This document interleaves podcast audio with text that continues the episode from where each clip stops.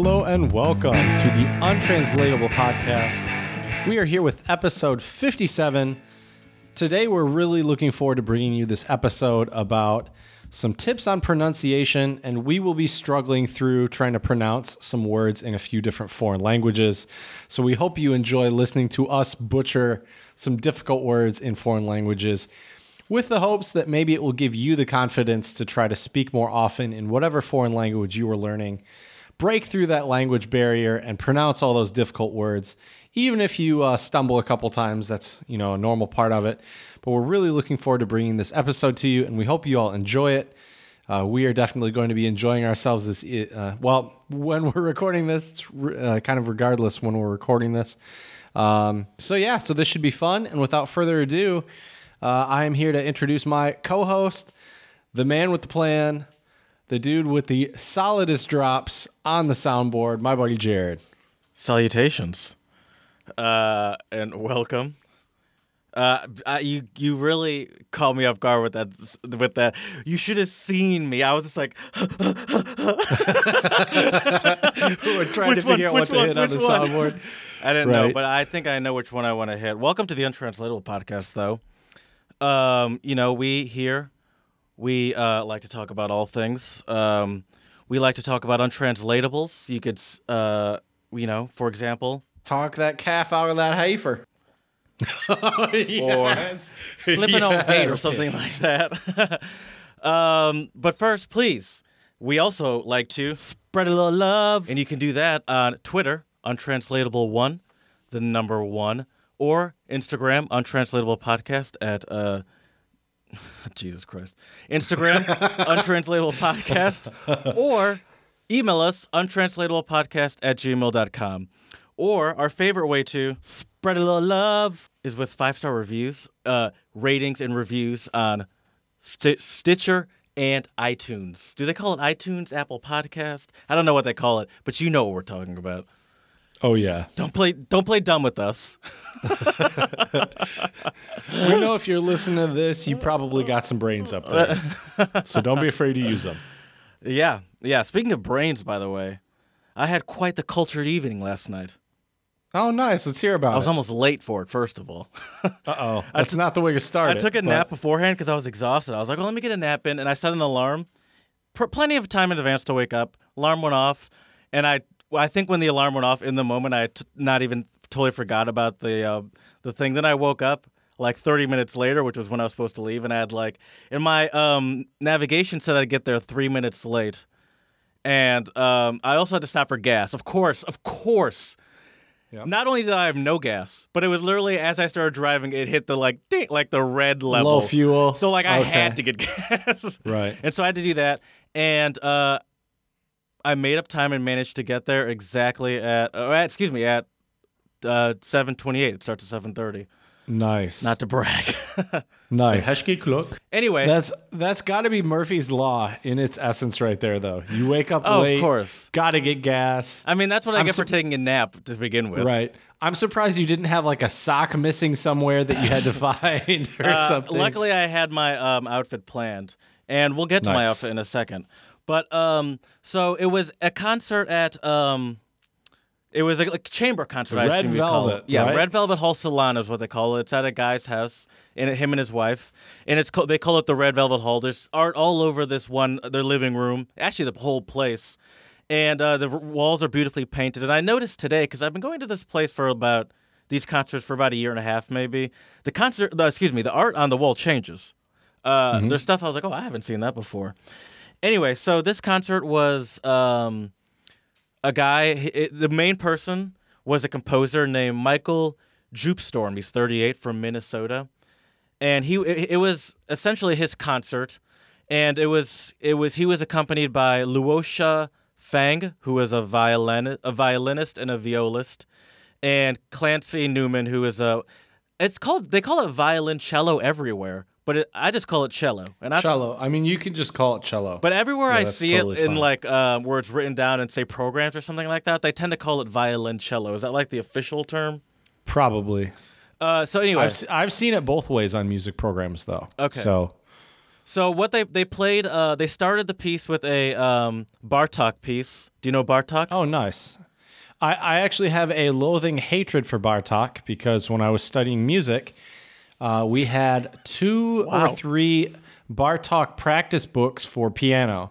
They had a, I think two of them had a pink cover. I can like see the cover in my mind because I, I had I those exercises took me forever to learn. Um, and I'm horrible at piano as it is. So yes, I know Bartok. Okay. Not, not a fan of it because of those books, but I'm sure he's got a lot of great music out there. And um, so that was a very nice piece. Uh, the, the the group was they were so good, and it's so it's so fun to see. I mean, this is such intimate quarters. This is someone's living room, and these are professionals. It's so cool to see like the eye contact, to see just like the um, to really see the precision up close. I love that. Um, and then um, they played a piece called Daydreams and Night Visions, which was composed by um, Michael Storm. Uh, I found that one to be um, interesting. It was. Uh, go ahead. Can, can I can I ask you a question? Is it is it Jupe Storm or Jupe Strum? Storm. D J U P S T O R M. Oh, I must have read that wrong then. Okay. You can actually look them up if you uh, because there you can see No, a dude, picture it's of them. it's S T R O M. It's Jupe Strum.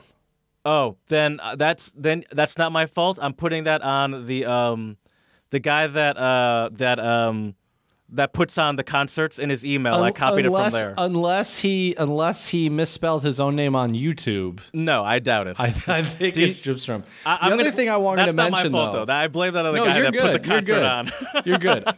I just want to make sure that our listeners out there, you know, know can find this guy later. yes, yeah, no, Um, thank you, of course. But but and I yeah, want to the give him his thing, proper credit too.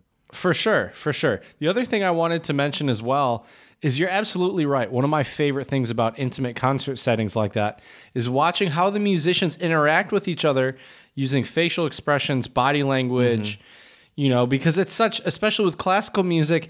And if you're, you know, it's mostly acoustic instruments, right? So you Yes. can't be like, you can't like yell like, take the coda, like you can't, you can't do that. Like, if you're when I was playing live music a lot with like uh, a couple different rock bands I was in, you could mouth and even like whisper into each Right. other's ears. Well, you have to like yell in their ear, but the but the audience won't hear it. But when it's the really close, intimate kind of concert, you have to basically use body language, and it is it's really it's kind of hypnotic to watch really good musicians who have played with each other before.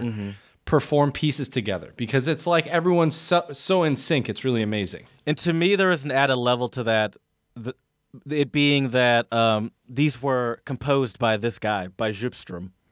Mm-hmm. And so, um, but yes, you're very right, and and I love it too. You know, I'm I, I'm a piano player in training, so it's I love to watch, and I've seen I've watched a lot of musicians there, and a lot of musicians of varying um, cultures. I've seen, uh, for example, this was a uh, you know American pianist, a Chinese uh, violin and viola. She played one viola piece, and then the uh, Clancy, the cellist, was I believe he was also American. Actually, I know he was. But um, I've also seen um, r- uh, Russian pianists, and like I've seen um, Chinese pianists there, and I believe a Korean one too. And just seeing the, you can almost see just like the cultures and their varying styles. And uh, like I, I like I still think about that um, about the uh, was she Russian? I believe she was Russian. I still think about that Russian pianist sometimes because uh, she was so uh, like her uh, her precision and her uh, and her um, what do you call it when it when it like her pr- how professional it was like it was so how like her fingers were so consistent uh, Okay. blew my mind um, and how effortless it seemed and then so it's just so cool to see the different uh, but anyway um, and then they played a um, they also did a lot of talking about why they chose these pieces and then the next piece which I really enjoy. I love hearing things like that and that's at why concerts. That's why he played uh, the two pieces that were played that were not his were the Bartok one, and then they ended um, with a um, how do you say his name? I need to find it. So oh yeah, Dvorak piece. Dvorak. And the reason that I'll just leave it alone. And the reason that um, they uh, the, the reason that he chose those was those were big motivations for him, and he enjoyed. Oh, He said he, en- he enjoyed a lot of the uh, folk music motivations and a lot of that style, and Mm-hmm. Right. um and he and they were all talking about how they think that Dvorak is an uh, You can of just say you can just say Dvorak. Dvorak. Speaking of difficult Yep. pronunciations, right. um, and, and they were talking about how he was kind of a um, he was kind of underappreciated in comparison to a lot of those big classical player, uh, you know, people like um, like Beethoven and Strauss and uh, Mozart and stuff like that.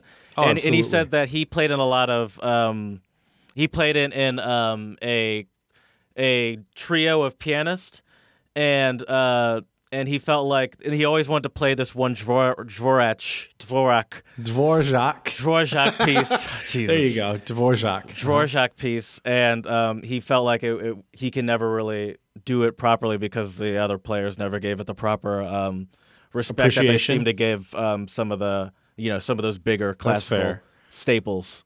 Right. I have to say, man, I absolutely love Dvorak's music. It's absolutely fantastic. Dude, sorry, go ahead. I disagree. No, go ahead. I, I, I've Yeah. never I've never heard it, but that they played a six a six um, what do you call the sections?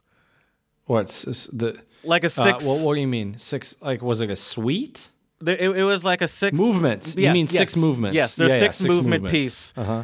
and it was about 45 minutes long and, and so what they did was they played the they played the um the um bartok they played daydreams and night visions they played a piece called Sed Sejifu Majka Budasa uh Walamai and I believe it that was based off of something uh, let me, I, maybe I should Google that just before I start talking about on my talking on my ass. But um, okay. And fun fact, Uh, Jared. it's, uh, uh, um, oh, sorry. Go ahead.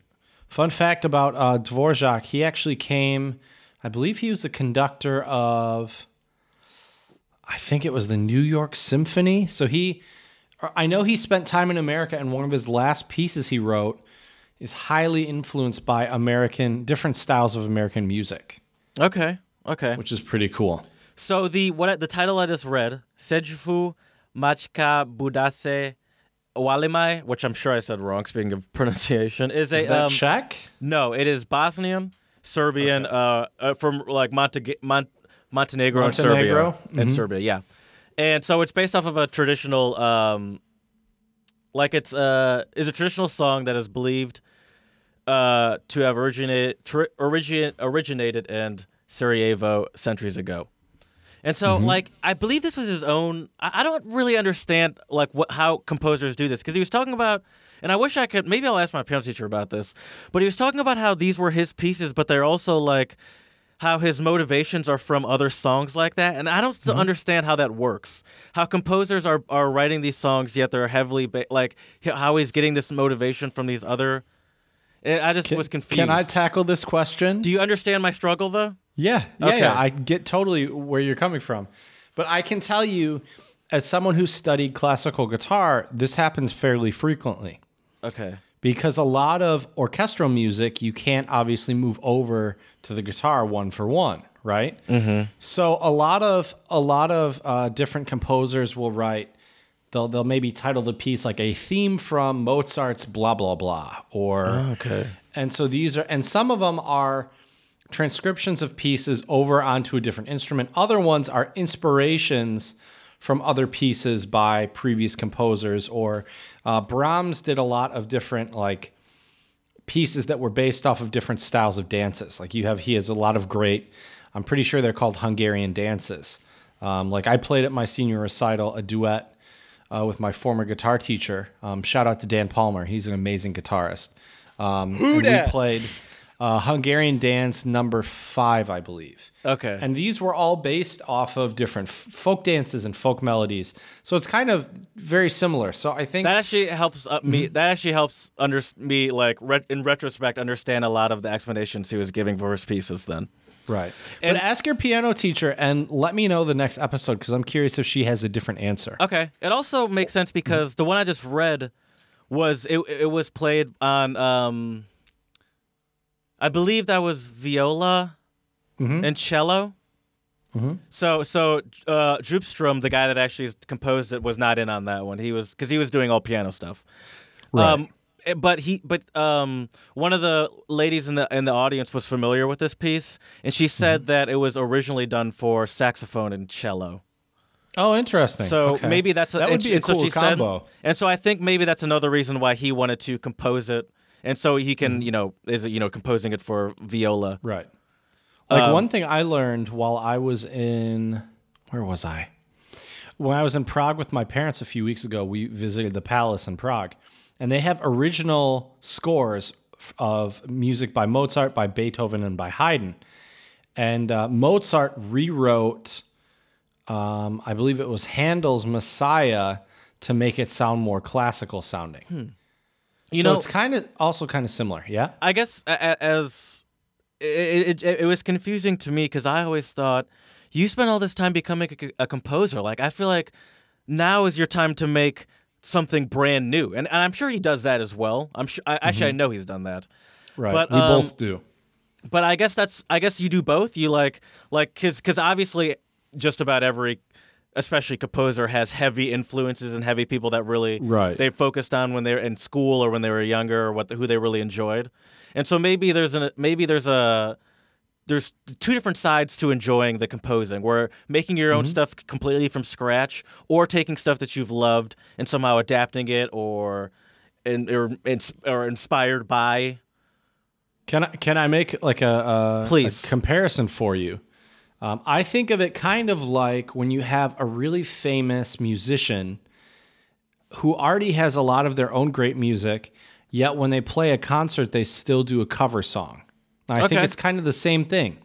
You know, I think people like to um, share what inspires them, what they enjoy, and sometimes there's nothing better than you know, taking something for me, it would be like taking a Jimi Hendrix song and maybe trying to make my own version of it as a guitarist. You know, Right. for me, that's like one of the coolest things I I can think of in terms of guitar. Or taking like a, a classical guitar piece by one of my favorite composers, uh, Francisco Tarrega, and doing that. Um, so I, I totally see where the composers are coming from, but I also know what you mean when you say uh, the whole point of composing is also to make new music. Um, but sometimes it's nice to revamp some of the old stuff too. Yeah. you know, like a it's kind of like the classical music version of a remix, a little bit. Uh, just, just um. Oh, whoa! Holy shit! Sorry, What? I'm just looking at my soundboard. They, sorry, my um, I lost my ham horn. Uh oh. They they updated it, and now my Uh-huh. ham horn's gone. Oh, that's a shame. All right. Well, I'll take care of that later. right. um, No ham horn, no podcast episode, amigo. No, I'm just kidding. Uh. Anyway. Um. So. Um. Yeah. So. Oh. uh, So then we were talking about. Uh. Now I, I got to come back to Dvor Dvorak. Dvorak, you're getting there. Dvorak. Uh-huh, And there go, that was and so after they played those um those first two pieces that I that I said or excuse me the first three the uh Bartok and the two of his pieces that was about an hour and a half Mm-hmm. and then uh, they took about a, a 15 minute break and then they came back and they did this 45 minute uh Dvorak piece and I was I was like uh, in a trance listening to this. It was amazing. Oh, nice. And I That's wish I remember what it was because on the they didn't don't have, have a program? they didn't have a program. This is the first one I've been to where they didn't have a program. And then I went to his website and he has all of his his events and he had this event listed, but he named his pieces and then he said an assortment of pieces from Bartok and. Dvorak. That's normal. That's normal. And you so- gotta email one of those guys and be like, "Yo, I kind of want to. They live in Philadelphia. He lives in Philadelphia. The composer. I consider asking him. I considered uh, asking him to come on the pod. Oh, that would be. I dope. might do that. I shouldn't have brought this up on the podcast. I forgot we are recording. Oh, that'd be so. That's a not good mean to bring this sign. up on the podcast. That's a good sign. I- you, could, you could always iron it out later. I- But, I'm not uh, gonna edit that. Um, But that's that's awesome. I mean, I would also be curious which uh, Dvorak piece he he picked to play because I'd love to hear it too. The cellist is the one that introduced this, and he was um, he he said this was one of his favorite all time favorite pieces, and he said he thinks it's also one of Dvorak Dvorak's all time best because Yep. it was the most unique and, and, and it was and it was the most um, representative of, of the kind of folk Ukrainian roots and not um was it Ukrainian? Did I say was that wrong? Not Mm-hmm. You Ukrainian. Ukrainian. Yeah, but is that wrong? It might He's be Czech, Okay. I think it's okay, whatever. But um but it doesn't mean he couldn't have used, you That's know, true. Ukrainian or Hungarian or whatever. and he said that it was um, like it, it- even though he had a lot of great classical pieces, he liked that this was maybe one of his most unique and pers- most personal pieces. I think is what he said. I'm trying to remember what he said. Nice. I can tell you after having a bunch of cellists as friends and a couple of my former students as well, um, Dvorak is, I think it's safe to say, fairly. Uh, fairly loved and highly accepted Oh. with most cellists. I mean, not a lot only- of amazing cello music. Well, not only when he was explaining it could you see that like he, that he really loved this guy, but when he was playing, like you could see it in his playing that like oh this guy Oh, like that's my favorite. you could just tell That's that like oh this guy's giving it like Right. he had the head going. Oh, that's awesome. That's awesome. I was like, this guy definitely is, and, and like you could, I just love that. It's like, yeah, I, I want to see someone playing something that they're this passionate about, because then you know you're gonna get a good performance. They're not gonna half-ass something they're Oh, in love abs- with. absolutely. Absolutely. I Um, agree. And so it was a great show, and it, you know it was about two hours, and and then I uh, went home, and it was great. But um, as I was leaving, and actually as I got there, a couple times during that uh that show, I, I was complimented, and um, one of the times was by a guy, and as we were walking, as I was walking out, he said. Oh, I, lo- I love that uh, blazer. I got I have one just like it. I got it in Vienna. What? Oh, wow. Guess what I was wearing? What What were you Guess wearing? what I was wearing? Oh, was it? Did I get? Was it one Yeah. of my old? You bought, yeah, you Oh, got me that. You got me that old uh, Viennese blazer, and I was That's like, and I was like, oh, it's funny you say that. That's exactly where this one came from.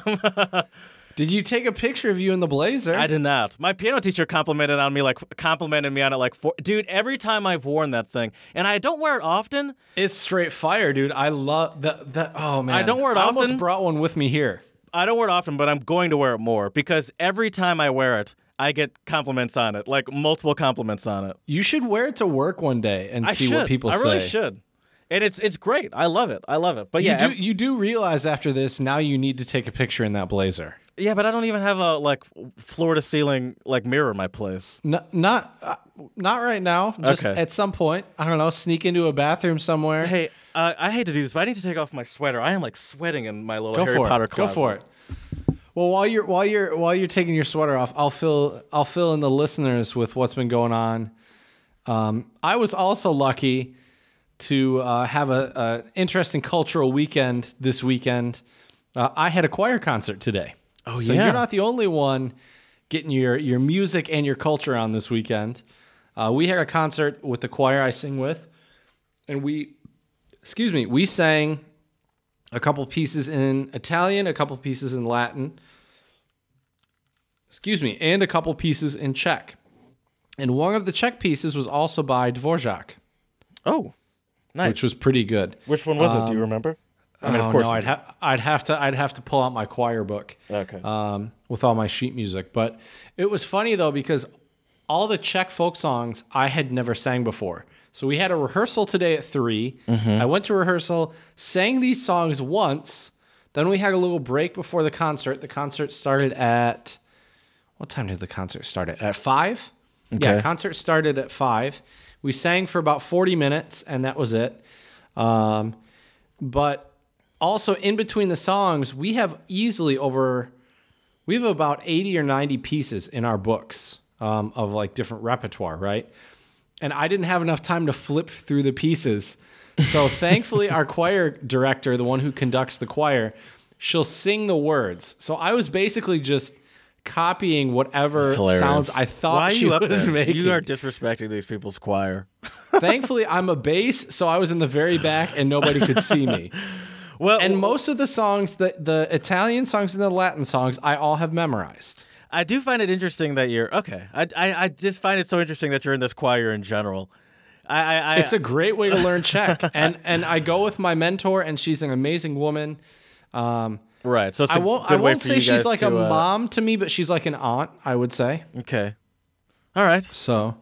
But She it was it was full good. mom status. That's cool. I mean, she's she's an amazing woman, but I I would feel weird, I guess, calling her like like my mom. Talk I that know. calf out of that heifer. So yeah, but it was it was really great, um, and I got to talk to some uh, of my colleagues after the concert, and they asked me how it was to sing in Czech, and I told them very difficult, but I think it has helped my pronunciation, which we'll get to later this episode as well. Okay. But uh, little little teaser for all of our listeners out there. Um, but yeah, so I have to ask you, Jared. Though, let's go back to this Velvet. Uh, I always keep wanting to say Velvet Cake concert series, but I know there was no Velvet, Cake there. What um what? So what was your favorite piece? Uh, you could pick one. Dvorak for sure, dude. Okay. I was enthralled. I, it- it's rare, and you know, I'm not a big. I I enjoy going to these concerts, and I enjoy culturing myself, and this is a great venue to do it, where it's in someone's house. It's not like, and it, and you know, it's thirty dollars, but it's not like it's a lot better to me than like going to, you know, say some uh, concert hall or something like that. Right. And um, Plus, I'm assuming a lot of that goes straight to the musicians, doesn't it? Probably. I mean, probably, yeah. Because I well, yeah, these people are for sure in the sense that they definitely get paid because he just hires these people, and I think I think Right. this guy might actually be um, the composer. Djupstrom might also might actually be my uh, the guy that owns the house. He's a pianist. It might be his composing teacher. I think. Oh, interesting. Okay. I think. Nice. Um, I keep I can't get out of the, my, the back of my head that I said that. So you know, I actually got to email this guy. Right. Because I was gonna do it before we started recording, but I got nervous. I was like, "Nah, I'm not gonna do it." And I was like, "Well, now I gotta do it." Um, right. Um. So yeah, uh, that was probably my favorite. Some of his um, I- I'm not a. I struggle to enjoy the duets with just vi- vi- violin and cello, or Okay. viola and cello. Like it And seems to be missing. that? It just seems to be missing something. It it seems to lack any like sort of at least the pieces I was hearing lacks any sort of like rhythm to it. Does that does that make any sense? Okay. I mean, sure, it depends on the piece, but sure. Or maybe does it just seem like there's not, it's just not full enough. It's not thick Right. enough or deep enough. And uh, yeah, yes, it doesn't seem like it's not. f- There's. It seems. It definitely seems like it's missing something, and it also seems like maybe just because it's. It, it also seems like, and maybe this is just the pieces I heard, and maybe this is also slightly going to be, uh, a, a, cri- a criticism on this guy's pe- on this guy's pieces, but some of them felt like they just like it, it lacked. Like I, I couldn't tell if they were going somewhere, you know. Right. And so and so it, it more just kind of sound like if it doesn't seem like it's going somewhere, it almost just starts sounding like noise to me. That's fair. And I- That's fair. I think the other thing is too. It's amazing how much um, depth and also rhythm a piano can add. Yes, and and, and it's especially since there's so much range on the on the piano. Right. Um, and it can do so, and it can and it can fill in so many different roles from melodies to a bass line to like a solid Right. bass line, and so Right. it, I I think it, it it definitely yeah I think you're right. It just it adds so much. I think the other thing is too is that when you start adding instruments, I think our automatic expectation is to have a thicker, fuller sound, right? Mm-hmm. But when you have something like cello and viola or cello and violin, although that's also a wide range, I think we our ears or our minds kind of expects a bit more from it, right? Um, which, on the other hand, if I listen to just purely like cello music or classical guitar music or piano, if it's an instrument by itself, I don't think we have the same sonic expectations as we would with hearing duets or uh, you know a, a trio or a quartet. Right. Um, I, I wondered if yeah. some of it had to do with the fact that his pieces were, you know, uh, quote unquote contemporary cla- classical music. So maybe Right. I thought maybe it's like, well, maybe this is just like a classical, a style of classical music that I'm not used to. right or something. And we'll I- I get didn't into know. that I don't later know. we'll get we'll get into that later we can talk about it Okay. um but I, but yeah I well, loved I'm, it. I'm It- it glad was you had a, jo- a good time and Yeah, i'm glad too. Mm-hmm. you got exposed to dvorak uh, he's one of my favorites and i think here in the czech republic he is um, really highly celebrated and a lot of czechs uh, definitely love his music Yeah, I there's was actually a really cool um, theater um, called the uh, Dvorak uh, Divadlo, uh, Dvorak Theater. So, okay. so yeah. So when you come visit, we'll have to nerd out on some more Dvorak. That's right. for sure. Yeah, for sure. I love it. Well, buddy, I think it's time to. Um, Spread a little love. That's right. That's right. So, how about you get us started today, Jared? All right. Well, I, I have a uh, a harrowing tale of redemption. Uh, by a guy named um. Oh jeez. Oh jeez. My scrolly thing's not working. Uh, oh. the thing. No, it, it's it's just. I was trying. I have like two my mouses. That's really what it was. Uh, so a guy named Maurice Rucker. Uh, was uh. This is a story. So let me give give me a second to take Yep, you. take, take your time. take us down that road, Jared. So Maurice Rucker, he used to uh, uh, work at. Uh, I'm trying to see if I can find the exact year. For now, it doesn't matter. If I find it, I'll let you know. Uh, this years ago, he worked at a Home Depot for ten years, and um, he had a run-in with a uh, with an employee that. Um, Customer. Right? Excuse me. Thank you. A customer who was in uh, his in Rutgers line at the in the garden center, and um, but uh, so the I, I don't know how it started, but the employee was uh, started insulting Rucker, calling him slow, and said that he owed his job to uh, Donald Trump. Uh, and hit him with an additional string of ugly insults. You're from the ghetto. Uh, was one of those insults that the guy said. Rucker, who is black, if you need it, if you couldn't have guessed already, eventually left his booth, got in the man's face, and told him to leave the store. And then five days later, after that, Rucker was fired. So I, I can only imagine that the dude that that the dude you know probably uh, complained to Home Depot, say you got this uh, this employee who insult who treated me who was very rude to me, and probably left all that uh, beginning of that other stuff. Right. Um, and so um, he was just fired out of the blue, and um, a spokesperson at the corporate for uh, Home Depot said the company was appalled by the customer's behavior, but defended the firing because Ru- Rutgers violated uh, protocol. Violated protocol. We have a zero tolerance. Right. Um, and so Rucker, who had worked there uh, for ten years, was uh, let go, and um, and he got let go essentially for defending himself, and and and and, defending himself in the simplest of ways, just by asking a rude employee to uh, leave the Rude store. customer. Why do I keep doing that? I don't know. a rude customer to leave the store, and I, you know, I don't know how loud or whatever he said it, but still, it's like, yeah, I mean, Right. I, don't, I mean, I, anyway, so uh, people were people obviously are you know not in this age everyone hears about everything and so uh, people heard about this and they were standing up for him on the internet and they were people were appalled at home depot. And um, and uh, so home depot after all the backlash uh, said like oh no no no no. We hey rucker we'll uh, we'll give you j- your job back. But rucker said uh said no which good for him for having some uh Yep. Some some uh you know self-respect and and pride it's like oh And a backbone. yeah, it's like just because now that you guys are embarrassed, it's like no, I'm not gonna. and so, um, Rucker is also a visual artist and a uh, lead singer for a country rock soul uh, band called Moz. We should have made him the song of the pod. Right. Uh, and was widely known before a column ran. And so, uh, blah blah blah blah blah. He got a, a long story short. He got a uh, he's 61 and he got a call from um. Jesus Christ, this story is so long.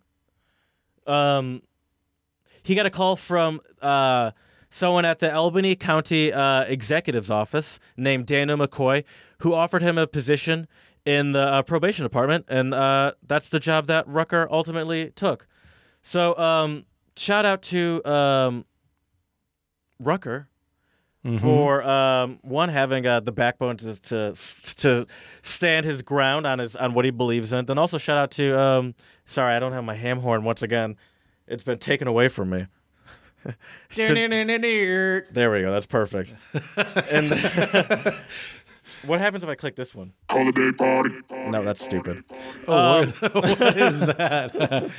Um, that's usually where my uh, or this one. This is Time for the Christmas beats. yeah. See, they put like Christmas ones in. That's the dumb Oh, thing. It's lame, like, why would you do this? Christmas, like, first of all, anyway, Christmas is over. I know, but now I, I have to like go find anyway. So You're good. Uh, yours was more than good enough, and uh, and so shout out to the um for the um for the other guy um uh, Daniel McCoy for offering him that position. That's cool. Absolutely. Yeah, and I think uh, it's better than what he had before. So Right. And I think the other thing is too, um, I just I love this story because big ups um, for uh, it was Ru- Rutgers, right? Maurice this- Ruckers. Yeah, Rutgers. Thank you for Rucker, standing up for Rucker. himself. Or No Rucker, S. sorry, uh, for standing up for himself and and eventually getting a job that I hope he deserves. You know. Um, Yeah. There's, in my opinion, you know, it's 2019. People, we don't we don't have time or energy for any of this hatred and racism anymore. I, and I also don't think a lot of people realize um, how often like people of any race just l- let uh, any usually non-white race just let racism go. Just like how, Right. how often racism like like you have to decide is this is this little is it worth it? Is like this this that was racist, but it's a small bit of racism. Is it worth it for me to bring that up, or do I just um, or do I just let it go? And I, I and that's what I think a lot of people don't understand when they hear racism. They think someone just being yelled the n word to their face or something like that. Right. And it's like no, there's a lot of like smaller stuff where people just have to decide: is this worth me? Mentioning, or am I just gonna have to let this person go, and they're never even gonna realize what they did was racist? And Right. that's how that's how racism continues. Honestly, man, I think it might be helpful for a lot of people if we did like a racism 101 episode. Oh man, that would be s- such a long episode. We'd have it, w- it would be. It's all right. We can do a couple episodes about it. But I think it's important because I think there's a lot of white people out there that truly want to be an ally. I would I would say I'm definitely one of them. Mm-hmm. And it's it's hard to know. You know, you can you can do things with the best intentions, and still it comes off racist. Well, and I think that's that's also a, a thing that is is racist to white people is such a like offensive word that like that's probably the only way you can offend a white person. it's hard to hear. Uh, it's hard. I, I at least from what I've experienced, it's hard for a white person to hear some someone tell them that was racist without Mm-hmm. them also hearing someone being like, "Hey, you're a racist." And I Right. think there's a difference between that between saying that was racist and you're a racist. And I think that Oh, for sure. pa- For part of it is is being able to accept someone telling you that that was racist, and just be like, "Oh, okay," and then move on and take it Mm-hmm. Right. and be like, "Oh, okay, now I know." And I think that that in itself is a hard thing to breach because as soon as you hear that was racist, I think a lot of white people hear you're a racist. And just and it's just like it's just this all or nothing switch, Mm-hmm. where it's and, and um and it's, that's not how it works. Right. What the hell were we talking about? Oh yeah, that's right, Maurice Rucker. Yeah. I thought we were still talking exactly. about the Red Velvet Hall concert. I was like, how No, did this no, no, no, no, not at all. Or at least yeah, I was, I- I, was, I was like a different. I think uh, that would be useful because I, I hear that a lot. Too. I like it. That annoys me as a podcast listener a lot. Like especially when I hear people talk about like white privilege too. Because as soon as that's another thing that I think is greatly misunderstood. Because as soon as someone hears Mm-hmm. white privilege, they think, "Oh, I wasn't grown rich. I had to struggle. My parents were abusive Right. to me." It's like it doesn't mean Right. that you like you got pulled over. Then the cops like, "Oh, sorry, you're white. Please." like that's Right. not what that means. And it's yeah, a almost lot kind of of people insulting. don't understand that. I almost kind of find it insulting. It's like you actually think that's what people are saying. That like you just like we just assume that everyone had the world handed to them because they're white or something. It's like that's ridiculous. Right. Ugh. Yeah, I agree. See, this is why that this is gonna. This is why I'm scared to do that episode because he just mentioned it and we. we we got we got to do it now though. I think it would be a great one to do. Ugh, um, okay. But yeah. All right. Well, I have a shout out. I would like to give. Do you happen to know who Lauren Underwood is, Jared? Singer Nope. Sounds Not, like a country not, singer. not Carrie oh. Underwood. Carrie Underwood's a singer. oh. Lauren Underwood is the youngest black woman to serve in Congress. Oh, I she is a know that. 32 year old registered nurse and is one of three Democrats from Illinois who was sworn into the House on Thursday. So a big shout out to you, That is awesome. Lauren Underwood. yes, I got your back. Jared. Don't you worry. Thank you very much. And I would also like to give a shout out to all of the women um, that have been sworn in to the House. Uh, this is actually, I believe, the highest number of women we have had in the U.S. government, and a lot of women um, come from different minority backgrounds, which I think is also amazing. We need better representation in our politics. I am sick of all these old ass rich white dudes running the country to the ground. We need some young, fresh faces that represent all of the different and beautiful people of the United States. So also big shout out to all of you. Spread a little love. That's right. We really hope you can do things and change things for the better. So thanks again. For sure. For sure. And speaking of having all these uh, young, diverse people in uh, in our House and Congress um, and Senate, um, Senator, I mean, this is not one of them, but this is a good thing that's happening. this is one of those rich white dudes you're talking about, but this is still a good thing that's happening. Uh, governor uh, Jay Inslee, who is a uh, uh, who is the governor of Washington, uh, will pardon anyone who has um, who has an otherwise clean criminal record, record but uh, has a sole conviction as an adult uh, for misdemeanor possession of marijuana. And so anyone between who who has been convicted of a misdemeanor possession of marijuana between 1988, excuse me, January 1st, 1998, and December 5th, 2012, uh, will have that removed from your record completely, so that will have never existed. And this needs to start happening. I mean, it's great that um, that marijuana is being legalized in states and, and people aren't going to to prison for minute for minuscule amounts of weed that they have, uh, and and it's like the only reason like and this re- like it's ridiculous that that the government can just make people criminals like that. Right. Um, but then it you know and so it's great that that's being legal, but then it's cr- it's it's hard for me to then look at all these other states that are legalizing it, then simultaneously have people in jail for that crime that's now no longer a crime. And it's like, Right. okay, well then now that that's legal, let all those people go that Mm-hmm. you're now admitting are in jail for nothing. Right. And um and so I love that, uh, and I think that's going to be happening more. It should. And so I'm glad that Oh, it's happening in 100%. Washington. Shout out to uh, to Governor Jay Inslee. Mm-hmm. Mm-hmm. Mm-hmm. All right, Jared. Well, I have two shout outs. I got a two for one special to end our shout outs this episode. I have two shout outs for Germany. Uh, and there are uh, two interesting things that I have found out about Germany. Uh, Germany has unveiled a five point plan to reduce plastic waste. So they are hoping to get, I believe, up to 63% recycled. I think right now it's somewhere around the uh, 30% um, Even of all their things. I that's wonder, still great. I wonder how much we me wrong. recycle in America. Oh, it'd be it'd be bad. It, I'm sure it's bad. But anyways, um, I think that's great that they're trying to up the uh, the reduction of plastic waste and other types of waste. for sure. Um, you know, I think I think people in our generation and younger are starting to understand that if we don't make some serious changes, our children or maybe grandchildren might not have a world to live in. Mm-hmm. Which is a really scary thought, and we could do something about it if people cared more. Yeah, Um, I mean it's it's very it's very easy to it's it's it's almost the same reason why people don't go to the doctor more often. It's it's like well I'm fine now, and it's like yeah Right. but you don't realize that there's a tumor growing in you. Exactly. You just like you're fine now, but like it's soon it's it's like whatever or, or that you've been eating Pop Tarts every day for the past 15 years. That's gonna catch up to you eventually, and it might you might be fine now because you're 25 and in the prime of your life, but like if you keep going on that way, it'll catch up to you. And that's the same thing with the earth. It's like, yeah, it's fine, but yeah, like we can't like we can't see like how rapidly it's it's like it's almost like watching someone age faster. It's like, oh, this person's only 30, you look 62. Right, right, exactly. exactly. And the other shout out I have for Germany is, and this will not make our current president very happy, but renewables have overtaken coal as Germany's main energy source. Well, good cuz we're bringing coal back here in America. More for us. Oh, God.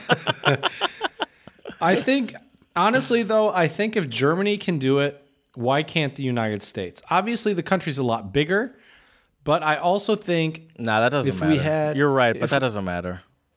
what? That the, that the country's a lot bigger. It's it's it's it's all about willingness to me at Right. least. Oh, I agree.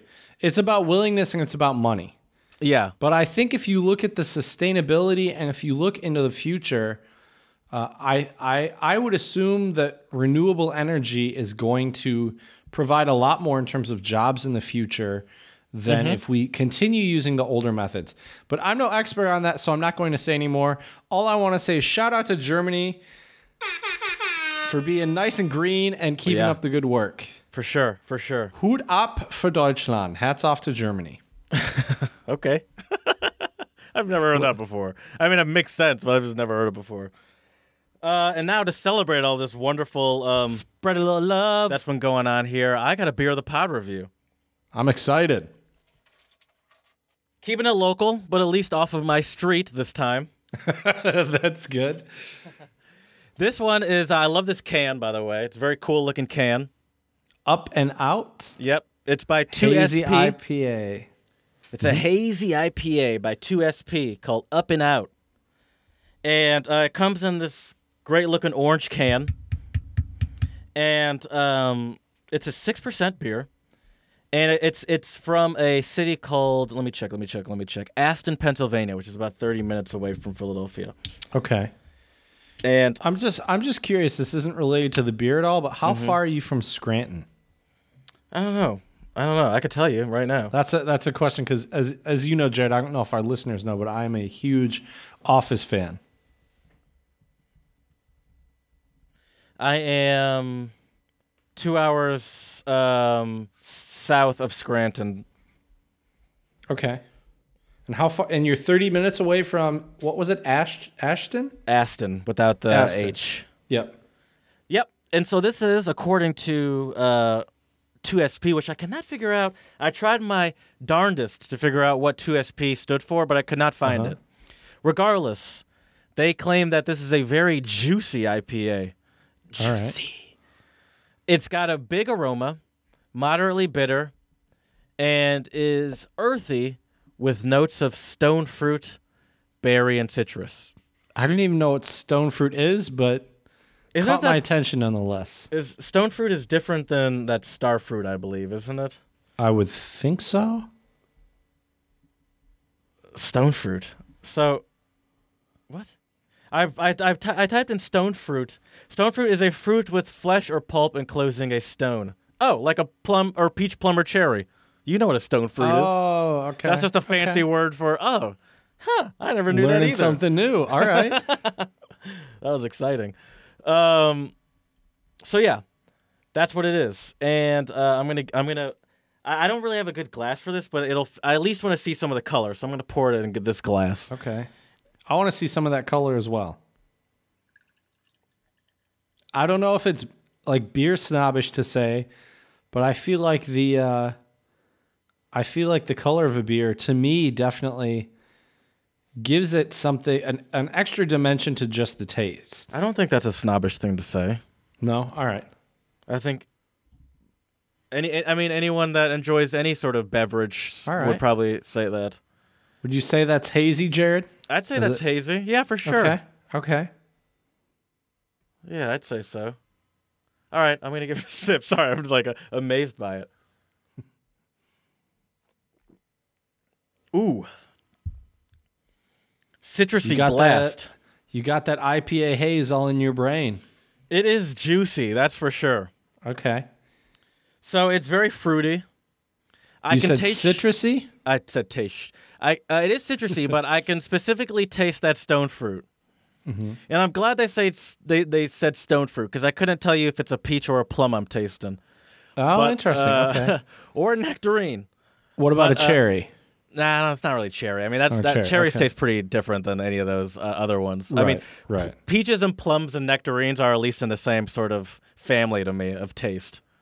Right. But a cherry is something totally different as far as taste goes. But Oh, I'd uh, agree. It is like a blast of fruit. Like they're not even kidding when they say ju- juicy. Okay. So maybe they need Ooh. a different name than hazy IPA. It's similar actually to me to the um do you remember you know this whole beer of the pod review thing started many moons ago with uh the Tonewood series. Yep. This kind of reminds me of the um Was the, it the improv. improv? Yes. Good memory. All right. All right. Heshki Kluk. Yes, it kind of reminds me of the improv, and it, it, it it's it, it has that blast, and this is actually uh, way less alcohol, or not way less, but the improv was eight percent. This is six percent, but it still has a very similar taste to me, and um, except the improv did not have that stone fruit. So do you think the stone But I- fruit is an added plus, or you could live without it? This the stone fruit makes me want to drink this in uh uh, outside in the in the less alcohol. The, the mix of stone fruit and less alcohol makes this better suited for a summertime beer than Okay. the improv. The the improv, which was delicious, I loved it, but it was a little too strong, and this this juiciness.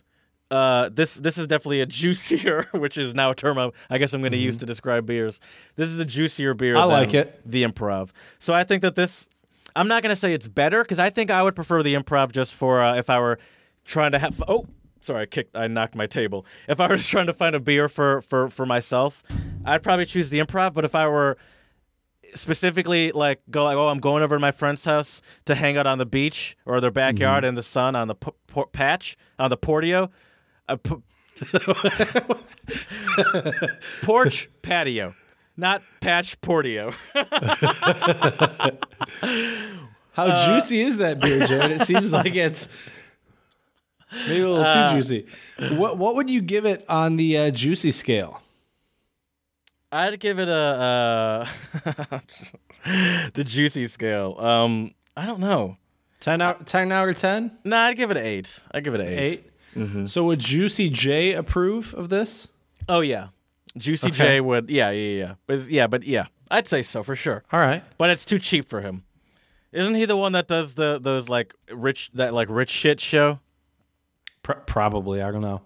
Okay. I have no idea. That's a good question. But yeah. But overall, you're a fan. Yeah, I like it. I like it, Nice. and I like the can a lot too. It's I, I like the simplicity and the orange. The orange is very it's it, the orange is very fitting for for for the sort of flavor it delivers.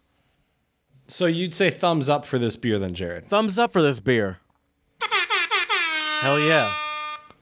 Yeah, I don't know how I feel about you doing my uh, my job, but I also appreciate that you do have the ham horn when I did not Teamwork makes a dream work, you know? Ugh, yeah. Well, Jared, do you, uh, uh, you know, it was just beer o'clock, but I think it might be time. Oh, perfect timing.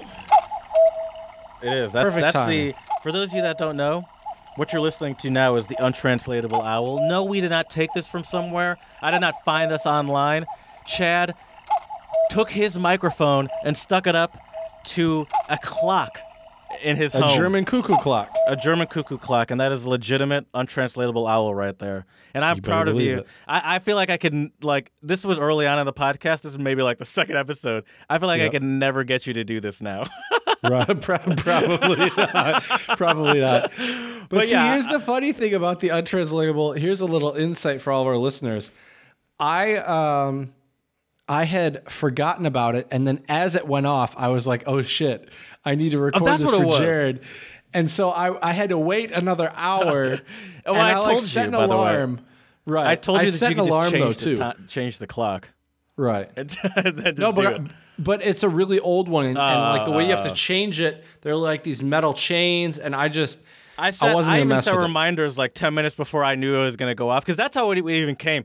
Because when you were recording at home, it kept interrupting our podcast. Yep, yep. and so I was like, "This is the untranslatable owl."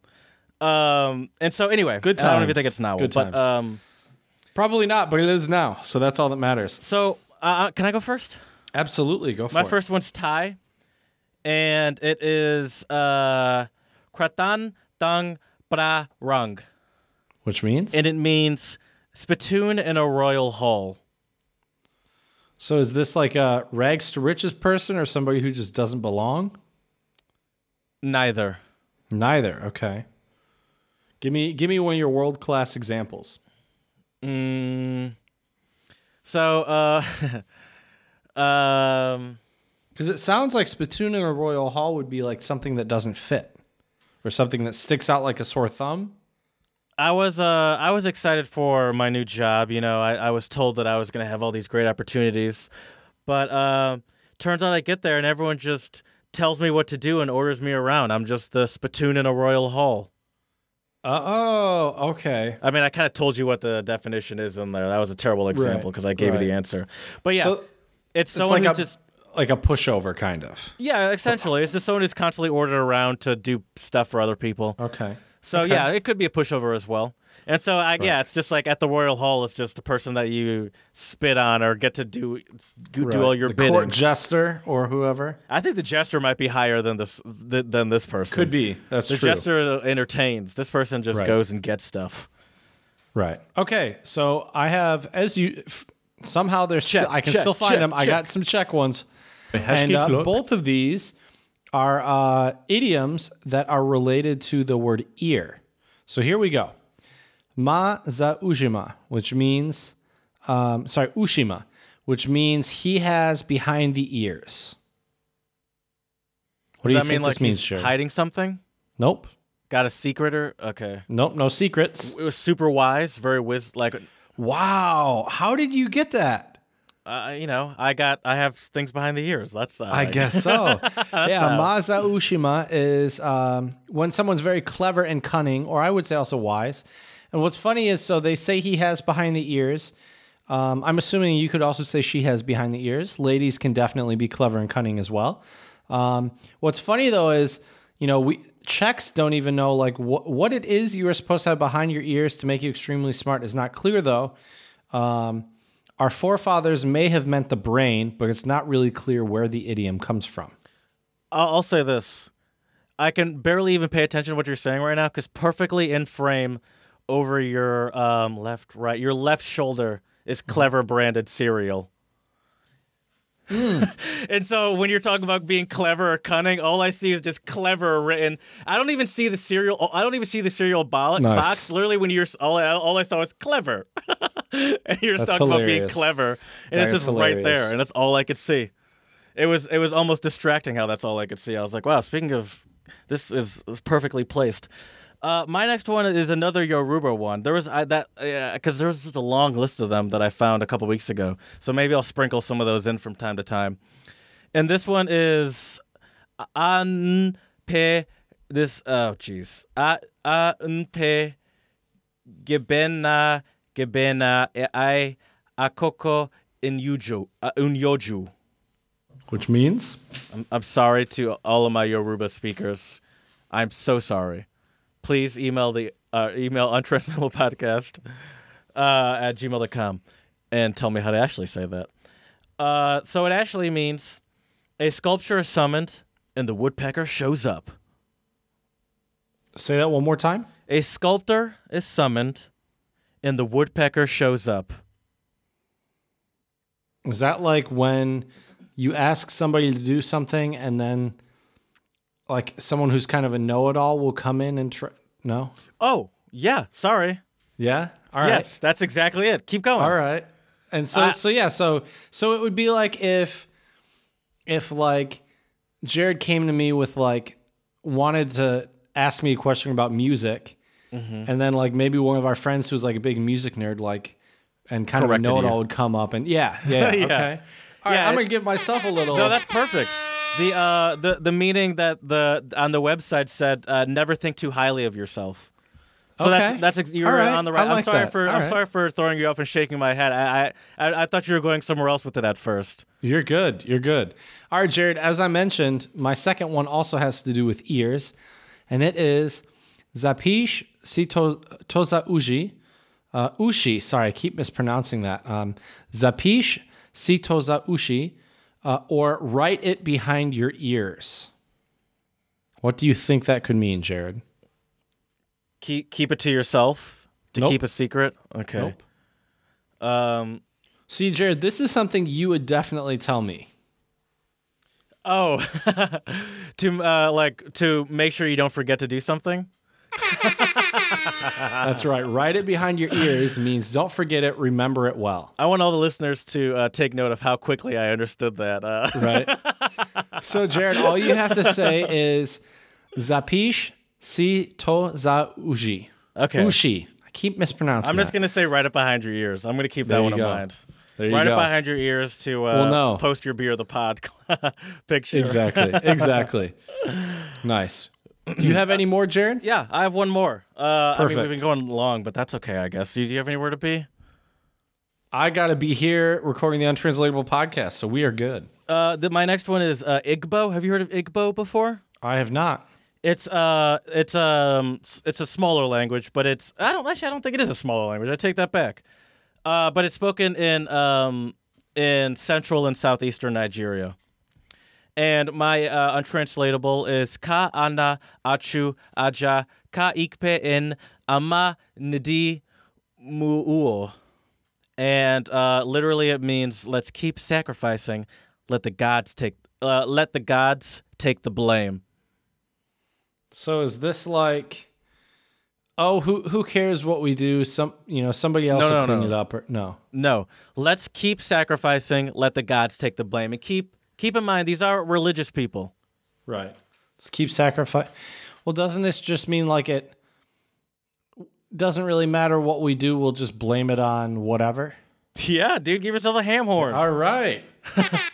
I like it. All right. It essentially means I- I'd say yes, but it essentially means to uh, do your part to avoid the blame. So it's like, listen, I'm going to do what Ah, I'm I supposed like to do. that. Right. Uh, like this is what I'm told to do, and you don't blame me for doing what I'm supposed to be doing. Right. I And like that. I found a couple of these Igbo uh, untranslatables that were like this, that were essentially saying that like, and I and I to the point where I had to Google it to see like, are the Igbo people like atheists? Right. Because this almost seems like a compl- like a like a untranslatable that some like someone that doesn't believe in in religion would use, where it's like all these people just keep doing things and and just and, and like uh, like like they don't take any of the blame. They they just pass the blame on to Jesus or God or whatever. Uh, and I just found it interesting that they had all, all those that they're kind of owning up to. Like, is listen, we're interesting. just doing what we're told to do. I'd like to hear more of those. So bring some more the next Okay, couple sure. episodes. Those are There, those are yeah, cool. there was a long. I found a long list of those. I can. and it's a more. cool it's a cool sounding language. I think that's one of my favorite things about learning languages. But one of the most difficult things with learning any new language, and a thing I think you and I have dealt with a lot with this podcast, is trying to pronounce things correctly. It's not easy. There are some languages that I that I kind of avoid because of that, like Polish. Oh, me too. hundred percent.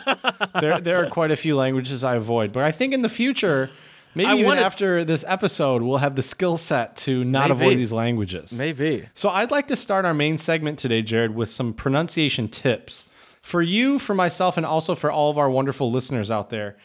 Um, and the first tip that I would like to give, which this almost goes without saying, but I think a lot of people are so excited to learn a foreign language that they might kind of skip this or not look at it for what it's worth. And that is you really need to listen Yeah. with you you can't you know in certain languages there are sounds that are very similar um, and if you don't hear the difference between those sounds how can you expect yourself to produce the different sounds with your own mouth if you aren't hearing them with your ears Right. Yes. Um. So I I have a question for you as a teacher of both German and English. Mm-hmm. Is uh, I mean, obviously you've experienced words in both languages. Uh, pe- teaching a, v- a variety of cultures and, and ethnicities and backgrounds of countries, and you've seen words that people struggle to pronounce. How, is it possible to teach pronunciation? 100% And so, do you, as a language teacher, have like uh, techniques that you just know in the back of your head to teach someone to say specific words? 100% Because sometimes I sometimes I wonder, is it just because you know we've talked about in the past that people uh, people's tongues and mouths, uh, like you you you that's a muscle that grows based off of sort of based off of what language you learn. Your mouth adapts to the sounds and accents of that language, making it easy for you to say things that are hard for other people to say because they've learned other languages. Mm-hmm. And obviously, we can learn other accents and languages and stuff like that if, if that aren't our native one.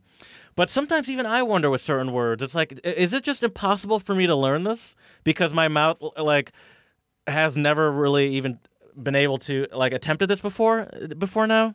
Well, I can tell you, as someone who has worked for a couple of years now as a speaking and listening teacher specifically, especially for uh, English, um, you you can learn it. the The trick is one, you need to be patient.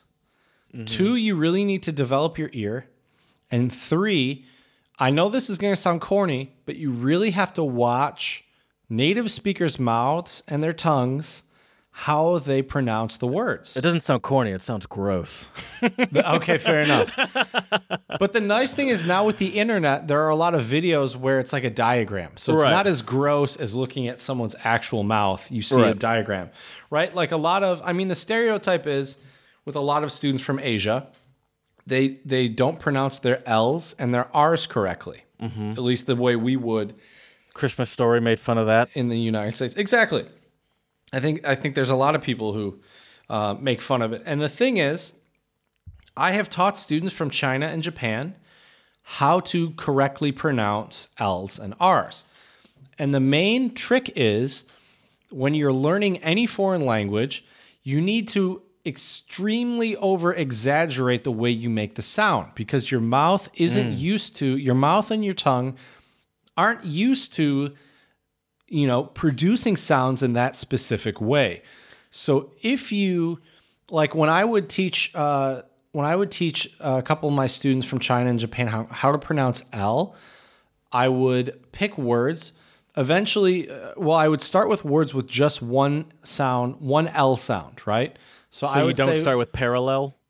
probably not parallel no. Um, i think we started with the word real. Okay.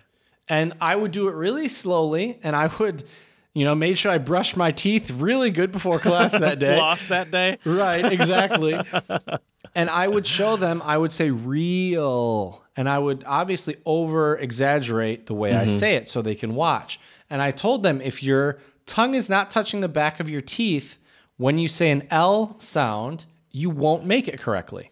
And by the end of the semester, I had three students who eventually could really pronounce L fairly clearly and didn't have very much difficulty with it as the semester progressed.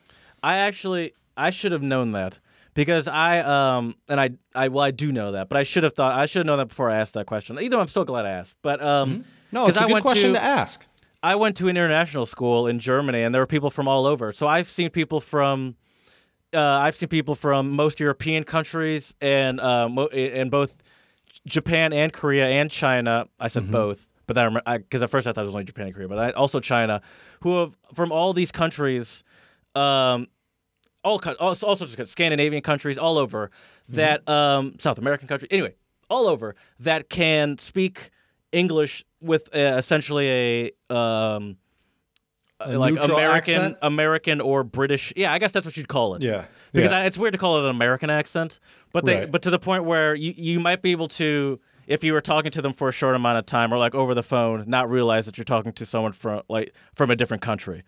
Right. And uh, Sure. yeah, so I guess neutral's the right way to put it because I because I don't even want to say American because a lot of it was like British influenced, but um, but um, and obviously these people, you know, some of these people only started learning English say six years ago, seven years ago. Mm-hmm. Um, Which though so- for kids is long enough, I think, to develop a pretty Yeah. good. this was middle school, so you know mm-hmm. right. that means they started when they were you know six or seven when they first Right. moved to Germany or I, something I like would that. say at that age you can probably have fairly fairly good pronunciation. The other tips as well, not only listening, and I mentioned as well, um, over exaggerating the way you produce certain sounds is very important. Um, but the Mm-hmm. That's other s- thing, That yeah, over exaggerating, I meant to comment on that too. That's a similar technique that we're uh, often told in singing as well. yep, Is to is to uh, over kind of over exaggerate your mouth Mm-hmm. um, when you're when you're singing, and I assume that's a similar similar reason behind both of those. right, and it, it's even like that occasionally with with sports and also with playing musical instruments because your body has to get used to making certain movements and Yeah, when you're a beginner, you might be a little more hesitant or timid and you won't go full force. So if we tell you to over exaggerate, then we know you're definitely hitting the mark or even going a little bit past it, which is fine. Um, the other tip I wanted to give our listeners out there, and I guess you as well, since we're we're always in the process of learning I'm not languages. by no means perfect. You've heard me say hundreds of untranslatables. right. I mean, I'm I'm also by no means perfect either, and I still have an accent when I speak German. Uh, my Austrian roommate loves to remind me of this whenever we we speak German. When I saw him So- last, we spoke only German. do you, you do you, you have which what you have a Viennese accent? No, I have an American accent. Oh, okay, okay. Because I was about to say, is there any? Could, could you go to Austria I mean, or I Germany? can I can and- fool people into not realizing I'm American. I can do that, which I Okay. think is kind of a compliment. But Well, that's good. um, but but Because one of people the would things, know I'm American, even though I could Right. have a good conversation, like a fluid conversation. They'd still know. Well, the other tip I wanted to give was in in uh, conjunction with listening. It's really important, I think, to do a lot of different types of listening. Listen to songs, watch movies, um, YouTube videos, um, news reels, sports highlights, whatever you can get your hands on. And the beauty of today's world with the internet, um, you can watch almost anything in whatever language. And I would say, for the most part, if you're really concentrating on improving your pronunciation and your accent, you need to listen to a lot of native speakers. I think it's good practice to speak with non-native speakers, but you just won't get you won't get the same I guess nativeness when you watch non-native speakers unless they're so close to native you can't tell much of a difference. But if I have an accent, I'm going sorry. If I have an accent, I'm probably not producing the sounds with my mouth the same way a native speaker would. Right. Right. By far the biggest help helper for me, you know, you keep harping on um, listening to stuff and watching stuff and reading and all that stuff. Well, not reading, I guess. That's not going to help you with the pronunciation part. Well, I'll get to that in a minute. But um, listening to songs, and not only songs, but songs I actually like, is by far the biggest. Uh, And sing along with them. exactly. Like when I like, I remember finding Seeed. That that was one of the biggest helpers because one of my favorites. because I, I I had been introduced to a lot of German songs through school through school and class, but it was never stuff that I actually want to put on my iPod. Seeed was the first uh, group, and I was actually probably Peter Fox by himself before Seeed. But either way, he, th- those were one of the first like that was one of the first groups that I actually was happy to have on my iPod and listen to. Did to. I introduce you to Seeed?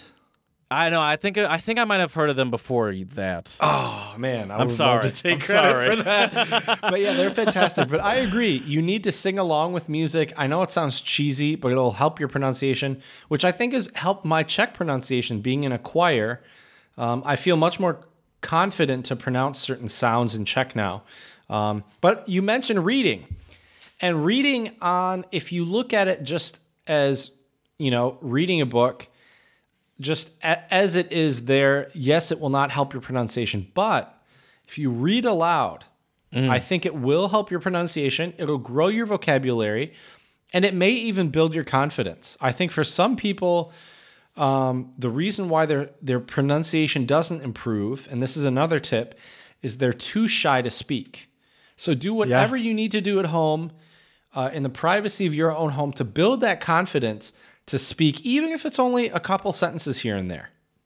Yeah, yeah. I, I agree with that 100. percent That's You know, good. ba- baby steps are better than no steps at all. That's for sure. Are there are there any Uh, tips? sorry, I just wanted to have a quick pause, so I had that clean. oh, nice. Baby Nice. steps are better than no steps at all. I like that. That's that. right. That should go on a T-shirt right there. Or maybe it's the name of the uh, first untranslatable podcast book. Who knows? Oh. But uh, any, anyways, uh, do you have any tips though, Jared? I've been talking a lot. Do you have any tips like when you were learning German or French? Um, I mean, I, I think, I think it's hard for me to to ha- give tips because the way I learned uh, to speak German was like not the normal way. I don't think because like a lot of the way I learned, this is gonna sound weird, but yeah, like I took obviously I took German classes. I had German teachers and you know organized German classes, but a lot of ways that I learned pronunciation was by speaking German with people before I really knew what I was doing while I was in Germany. And German speakers or German people making fun of my pronunciation. That happened a lot. Where it's like, "What?" I was like, "You said what?" Or it's like, "Oh, I just thought that's how you're supposed to say it." And it's like, no, that happened. but I think that's more. I, I, think that's more like, normal than the first year think in. it is. Okay, because like the first year living in Germany, that happened all the time. I just like, Right. because you know, so many people around you, and like, you learn how, you learn how to understand stuff before you learn how to speak it. So like, I was Oh, sure. surrounded by it so much, and I heard it so much, and like, I would s- sometimes get a little cocky and try to join in, and people, and like sometimes Mm-hmm. it would work. Sometimes people would laugh and be like, "What?" Gotta check yourself. Yeah. He's like, "Oh, That's that's, not that's not how you say that." He's like, "No, no." But then usually people would then tell me how to say it. And it's like, okay, well now I know. and that's a great learning moment. I, you know, I mentioned a couple minutes ago how my Austrian roommate likes to point out my accent and my mistakes when I speak German. So, sometimes it annoys me a little bit, but a lot of the time I really appreciate because he is helping me. And he's Right. doing it because he wants to help. He's not doing it because he's, you know, trying to be some to be facetious asshole. Exactly. No, he's doing it because, and I told him, I think the day I met him or the day I moved into the apartment, please correct me because a lot of Germans and a lot of Austrians don't correct me because they still know what I mean, which at the end of the day, Right.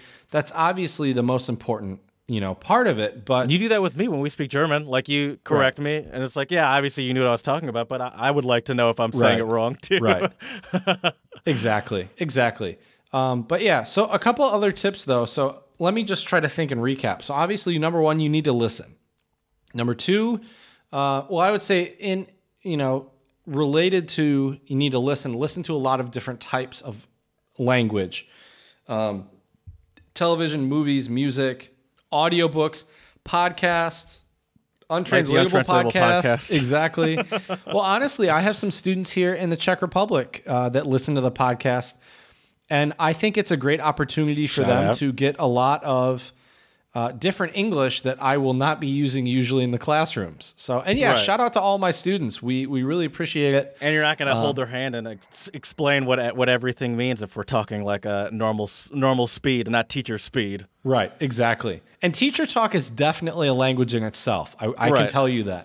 Yeah. Um, but yeah, so so listen a lot uh, to a lot of different media and and materials. Also, make sure to watch a lot of native speakers when they talk, or go online and find some diagram of. I know it sounds gross, but a diagram of a mouth and a tongue and how the sounds are actually produced. And then the next step I would say is go in front of a mirror and try to replicate it. And even maybe watch the video as you try to replicate it. After you're starting to understand how your tongue and your mouth and your lips need to produce the sounds, then I would say what's important is to record yourself. Exaggerate it, record yourself, uh, hear it back. I've trained a lot of uh, graduate students um, at Michigan State University who had come from Taiwan, China, Japan, um, a couple other different countries as well. And I needed to help them get their pronunciation good enough so they could be teaching assistants in their respective fields. And what I always would tell them is prepare your lecture early, record it. We will listen to it together when we meet, and I will give you some extra um, advice on how to change your pronunciation for specific words. And at the end of the semester, they told me these sessions where they recorded it, re listened, really helped them make a lot of advancements in their uh, pronunciation. Yeah, yeah, that's So- good. Do you do that with Czech? I don't want to. I I, I was I, gonna sh- say I I, don't want should, I should, but I don't. Um, I was gonna say I don't want to put you on blast, but that's exactly what I wanted to do. I, I will I will tell you what I have been doing with my Czech though. One is I've been lucky where I get a lot of input. I, I hear a lot of Czech every day, and I'm Yes. understanding a lot more and more. I'm really surprised. I've been here four months now, a little over four, and I'm really starting to understand a lot more than initially I thought I could. Mm-hmm. Because it is a difficult language. It's spoken really fast. I was telling one of my colleagues today, to me, Czech just sounds like like one sentence sounds like one really long word to my ear. Still, now I'm picking up individual words, so it breaks it up a little bit in my mind. Mm-hmm. But one thing I do, this is going to sound really crazy, but one thing I do when I walk to school in the mornings is I will practice the dreaded r. Oh, okay. I'll walk to school, I'll be listening to my music, and I'll just be going r, r.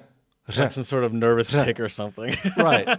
But you know, when I first came here, I couldn't do it because it's a combination of r, rolling your tongue, and making that j sound. I But if remember you, first explaining to me that that was a thing. Right. And I'm pretty sure I would almost be willing to bet money that Czech is probably the only language in the world that has that sound because Slovak doesn't have it and they're neighbors. I don't think Polish has it either and they're also neighbors. We know German doesn't have it. So But I wonder. I wonder what. I'd be interested to hear David's opinion on that. I'll ask him. I'll, I'll ask him. I'll get back to you. But I'm, I'm pretty sure. And so when I first moved here, you know, I've been able to roll my R since my sophomore year of high school.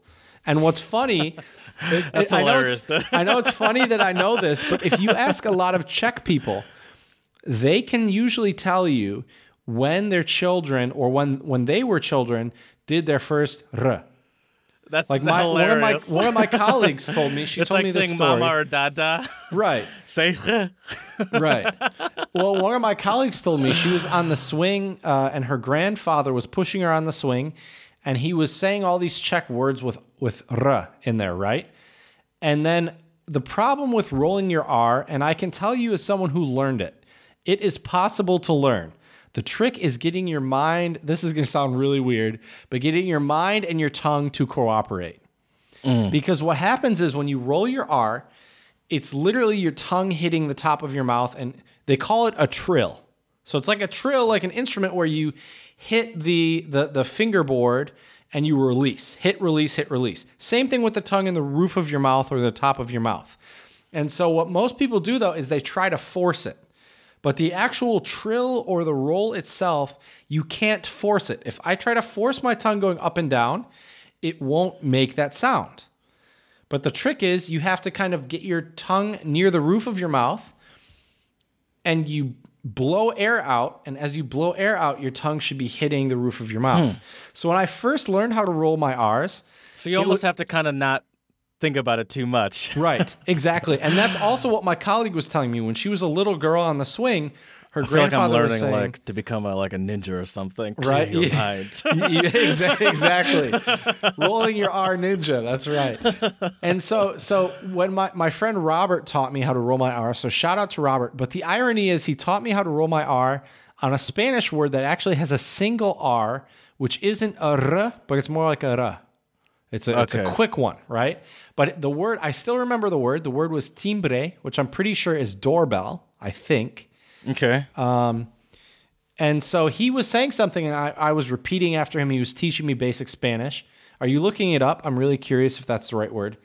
T I M B R E, if you are looking. If not, it's I okay. am. No, I am. I am. Um, I was but- hoping you would have noticed, but how would you not? My head just turns away. Right. As soon as But anyway, so he was he was speaking Spanish to me, and I said timbre, and I like rolled it. And the look on his face, it looked like I said a super offensive word in Spanish, and like, or he just looked super surprised, and he was like, he was like, "You did it." I was like, "Did what?" He's like, "Say timbre," and I was like, "Timbre," and I did it again, and then I I kind of realized the way I did it with my mouth, and he gave me a tongue twister in Spanish. I can tell you the first couple words. wait, so do you think you did it because you didn't realize what you were supposed to be doing? Like right. you weren't I didn't thinking think about, about it? too much. Exactly. Right. I wasn't thinking if I if he would have told me put your tongue near the roof of your mouth Yeah, and make you it would have hit. been screwed. Yeah, I, it would have been like a. It doesn't work. It just doesn't work. But when he just said team today, and I right, and I tried to repeat it, I could do it. And so I literally drove my mom crazy when when I, when I was in the car, when I was at home. Uh, my friend Robert taught me a tongue twister. I can tell you the first couple of words because I still remember them. It's R con R cigarro, R con R carrin, rapido, and that's where I forget. But it's like Okay. R with a car and a cigar, R.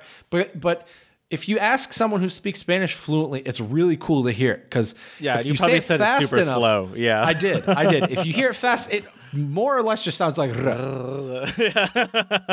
And so so yeah, but rolling my R's have helped me a lot in in Czech. Obviously in Spanish because there are a lot of Americans who can't. Also in Austrian German, they roll Mm-hmm. their R's.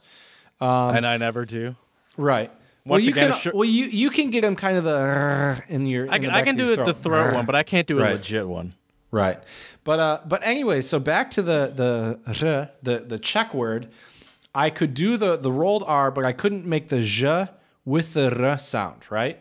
and so now what's really funny, I told one of my one of my friends in our choir group when we have a word in our in whatever song we're singing, whatever piece we're singing that has the j, I stop a word before it so I can correctly pronounce it when I sing. Oh my god. Because otherwise, you're going to hear everyone else go je, and you're going to hear me go r or je. Right. And Right, it right, won't, right. it'll sound a little off. Um, but that is by far, I think, one of the hardest sounds in the Czech language to master. Uh, I, I mean that to- makes totally uh, a lot of sense, and I tried to find more like scientific information, like why like why is it that we cannot pronounce certain things or certain people can't pronounce certain things? But I Right. didn't, and it's probably for the best of everyone that I didn't find that. Um, What do you But- think is the hardest sound for foreigners with English? squirrel. N- not word, but sound. Oh, oh, th. Oh, for sure. A hundred Th is percent. a is a common common one that I mean the Germans don't have the th, and from what I've also heard, Hebrew and Arabic doesn't have the th. I don't think there's any language that has it, but I could be wrong. Okay. Because I mean, oh, and another one that's hard for the Germans. That's always fun. That I always just find funny. That I Mm-hmm. remember from living there is that they confuse because they they confuse the W's and V's. Yep. yep. So they'll say V word, volunteer. and it's so funny too. Because so for those of you that don't, know, that don't know, the W in German has a has a V sound, and like the word and, vine and wine. And then the V kind of has an F ish, like Yeah. kind of Yeah, a yeah. different form of F almost. Right. However, when Germans are speaking English, on on on you know ones that aren't you know good enough to know this, I guess they would say a V word as a W. So they'd say like vowel as wobble or something. Yeah, that's a right. terrible terrible choice of words to use. Right. But that's but um or like vacation as wake like vacation or something Yeah. like that. Or, or wict- I've heard Germans say victory for Yeah. And it's Right. just and it's just funny because it's like oh so you know that how to do the sound. right. What's interesting is And we know I've you can do the V heard, sound. Right, right. What's interesting though is I I have some Czech students who do the same thing. Uh, that's what I'm. I'm. That I wanted to ask you that. What are the Czech uh, it, uh, mistakes you commonly hear? Because I'm sure there are this. The They, W's and the V's for sure. they- is that is that the same in their alphabet as it is in the German one like that?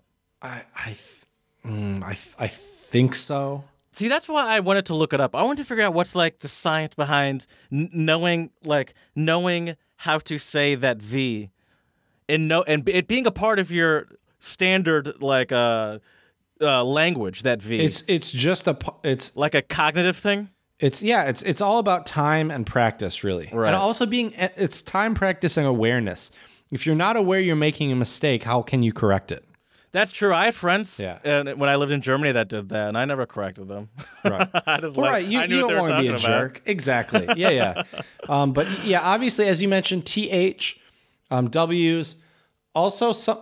I mean, I think the biggest giveaway, if we're talking about accents, for any any foreigner or anyone learning a foreign language, is vowel sounds. Because the way we say certain vowels in English are different than they say them in Czech or Spanish For or German or whatever.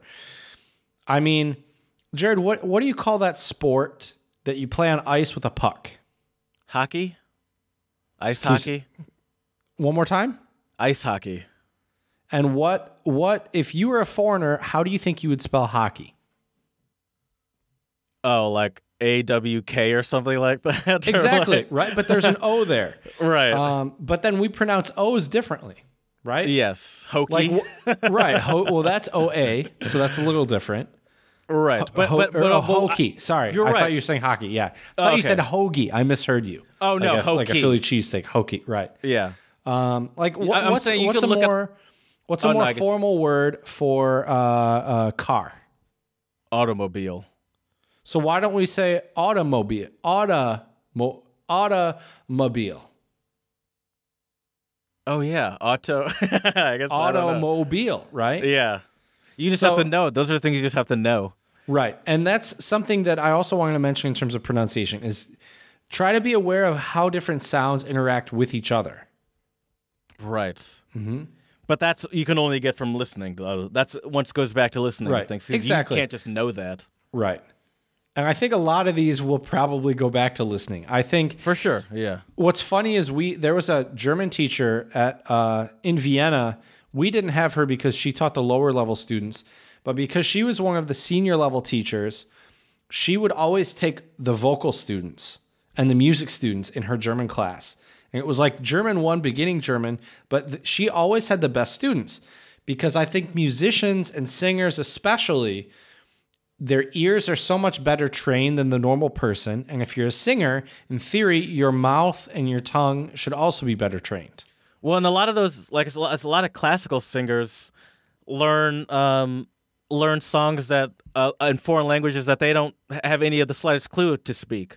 Like uh, like plenty of perf- like amazing singers have sang songs in say Italian or German or whatever, Right. but Right. theoretically they can't put a sentence. They couldn't make a sentence in in Italian. Right. Uh, they can't necessarily speak the language But at they a can speak it cognitive level, but they beautifully when they sing pronounce it. Exactly. And But I it's think like the yeah, this person doesn't know Italian at all. Would you? Right. It's like they just right. And I think the sing. interesting thing with singing is um, a really good singer sounds accentless. right. you know they sound like a native speaker and there are some people you can hear that are um, you know groups from around the world and you'll hear them sing in english and they have little to no accent and then the moment they speak english in an interview it's like night and day and i don't know why it's different but it is I, I showed you a hip hop artist or rapper called Sirius Klein, and he's from uh, he's from Germany. And when he raps, he doesn't really you wouldn't really guess that he's German. But I would be very interested to hear what he sounds like just talking in English because he was rapping in English, and he, he probably if if you weren't like a keenly pay, trying to think about that stuff, you wouldn't really think that he's not American. Right And so, but but you wouldn't be, but I but I guess you wouldn't really be able to be like, oh, well, that guy's definitely from New York, or that's definitely a L.A. rapper. Like, I don't know if you'd be able to do that, but just be like, hey, it's an American guy. exactly He's not, and I'd be interested to know what he sounds like, and just conversationally, because obviously he also speaks German, probably perfectly. He's German. Exactly. well, Jared, I think we've done enough preaching. I think it's time for us to put our money where our mouths are and try Yeah, to pronounce some some difficult fun. words. So, um, let's let's start with German because I feel like both of us are fairly confident in German. Let me give you one first. Okay, sounds good. How, how do you say scrambled eggs in German? oh, that's a tough one. Hold up, let me let me get a sip of my tea. Let me clear my throat. Uh, Ah, Okay. Rühreier. ooh, that was good. Rühreier. Rühreier. That's a tough one. Rühreier. That's a tough Rühreier. one. Or or the verb to stir is rühr, rühren. Rühren. That's probably That's even hard harder. one. Yeah, that's harder. You know what word I always uh, my I remember my mom I used to always struggle with. with Mm-hmm. uh, I was gonna say when we first moved to Germany, but she struggled with it the entire time we were there, and still Mm-hmm. now. Is uh, chicken, but the ch- way you say chicken in Germany. Hähnchen? Yes, Okay. my mom cannot do that. what does she say? Henchen. Really, she can't say the A. The She can't do the, no henchen. She can't do like the hin. Ah, okay. Mm-hmm. And see, that's a sound that I sometimes mess up. I will mess up my my sh with my sh. Like when I first moved to, to Austria, I would say Französisch. Uh, sorry, Französisch when it should be Französisch. Yeah, yeah, yeah, yep, yep. the German word for French. Mm-hmm. But yeah, and I still do that occasionally, but it only happens if I'm talking fast. If I speak Right. slowly, Not- when I teach German. I don't usually make that mistake. All right, Jared, how do you say squirrel in German? Of course, this is the this is the classic, and I'm Uh-huh. almost mad that I have to. Uh, um, all right, I'm look. I'm to be fair, I am looking at it, so that's gonna help a little bit. Uh huh. That I would agree. I would agree. That does I, help. Because especially with German, because German's very phonetic. Yeah. And I but I struggle. I've struggled with this word ever. So so Mm-hmm. but I I uh, Eichhörnchen. that was pretty good. It definitely helps good. looking at it because I sometimes when I because sometimes when I don't look at, it, I also think it's like Eichhörnchen or something like that, Uh-huh. or Eichhörnchen. Like like I'll make like weird mistakes with to it. Right. But yeah, I Eichhörnchen. yeah, that's pretty good. I. It's Mhm. Go ahead. It's it's uh, I- it's I, I wonder who is trying to spite who with this word because what's so funny about this word is that the Germans can't say squirrel either. right. This is squirrel. no one can say this word. Squirrel. Yeah. no one can say the word, so it's like they so like it's um English decided on squirrel and German's like oh yeah okay fine I Eichhörnchen. Yeah. say this. Right. That's why you got to use the Austrian German word Oachkatzel. That's even harder. That's easier. I guess it is. It is easier. Oachkatzel. Well, that's true. It's easier, but it's still a weird sound to, for Right. for Engl- for English Right. speakers. Oh, Oachkatzel. It's actually a lot funner to say. You too. said that really good. That's the other thing. I forgot to mention while we were preaching was difficult words you have to break down syllable by syllable or even sound by sound. And I tell all of my beginning German students that because I'll never forget I was teaching either German 101 or German 102, so first or second semester German, and we had the word Sehenswürdigkeit, which which is like a like a tourist attraction or a site. Uh, yeah, sites. right, sites. It- there we go. Thank you. Um, of course, in German, it's way longer than sites. Sehenswürdigkeit. But it makes perfect sense because it's like things that you would sea- like that you're yeah, looking for. like- seaworthy thing. Right. yeah, so it Right. just makes sense. And so I literally had the class, I stopped the class and I said, all right, sehens, they would repeat it, Mm-hmm. würd ich kite. And eventually they got it. And you practice it slow and you build on it and you go faster and then you get it. Uh, Well, that's other- the beauty of German, though. Is Right. it's it's uh, it's like so phonetic. But you can do that with any language because it's all just sounds. Which is also I, I've heard that. Well, I was looking up like list of English easiest to hardest languages Mm-hmm. to learn, and Italian is and um and actually Swedish and Norwegian are also easy to learn Mm-hmm. for that because they're uh, for that reason because Right. they're very uh, phonetic languages. Right. And so is Spanish as well. Yeah, I guess I said Italian. I guess obviously Spanish. Right, Spanish fits in there, too. Spanish w- would be too. All right, Jared, you got another German word for me? Oh yeah, yeah, yeah, yeah, yeah. Um, how do you say a rubber ducky? Oh, this is like um I- I'm looking at it and I still don't know how to say it. isn't it isn't it uh isn't it like kvi- Kvicha Entchen or something? Oh yeah, I guess that's pretty Kvicha good. Entchen? I'll spell it for you. Q U I E T S C H E E N T C H E N. Uh-huh. So I so I didn't understand. Kvichen is to squeak. okay, that's that that's the hardest part is the Uh-huh. kveech. Kveech. Q U I E T S C H is the hard part. But see, you mentioned that reading these helps. I think reading this one makes it worse because of the It two does. E's there. yeah. it Kvicha and Entchen. Yeah. The two E's and the U I E is very weird. right. So, Jared, how do you say ice skating? Oh, that one I can actually do, but that is a tough one. Schlittschuhlaufen. Yeah, that was good. Schlittschuhlaufen. That's very good. Uh huh. I think that one actually kind of fits our English mouths, our English speaking mouth. Schlitt. Yeah, I would say so. Yeah, yeah, it- I it- would say it's so. a schlit. right. But I can understand how other uh, non-native German or English speakers would have a lot of trouble with that. Like it's it's it makes sense why that would be a tough one. Right. That schle is mm-hmm. a is a lot of vowels and hard sounds com- Right. clashing. right. Schlittschuhlaufen. All right, Uh, give me what- some more German words. How do you say this is little matchbox? Do you know how to say little matchbox? Of course. Streichholzschächtelchen. what? Wait, let me say that one more time. Oh Streichholzschächtelchen. Let me just toss that out there. So there's a reason, Jared. Let me tell you a quick little story. There's a reason why I can say this one, and it's not perfect, but it's I would say it's pretty good. was pretty good. I was not, not trying to it toot my that own good. ham horn, even though I literally was a second ago. but but when I was in Germany a couple summers ago, I had a German friend, and she taught me the tongue twister, uh, Czech little matchbox, which is Tschechische Streichholzschächtelchen. Ooh. So that's a tough one. And there's actually a meme online that says, "You know Parada. you're German when you can pronounce Tschechische Streichholzschächtelchen." Sometimes it rolls off the tongue for me. Sometimes it doesn't. Um, but yeah. So Jared, how do you say the uh, word for Austria? Österreich. That was pretty good. That that o umlaut in the beginning of any word to me is tough. I, I- you know, and I still sometimes struggle with differenti- differentiating the U umlaut U in the O umlaut U. U. Okay. Like- okay.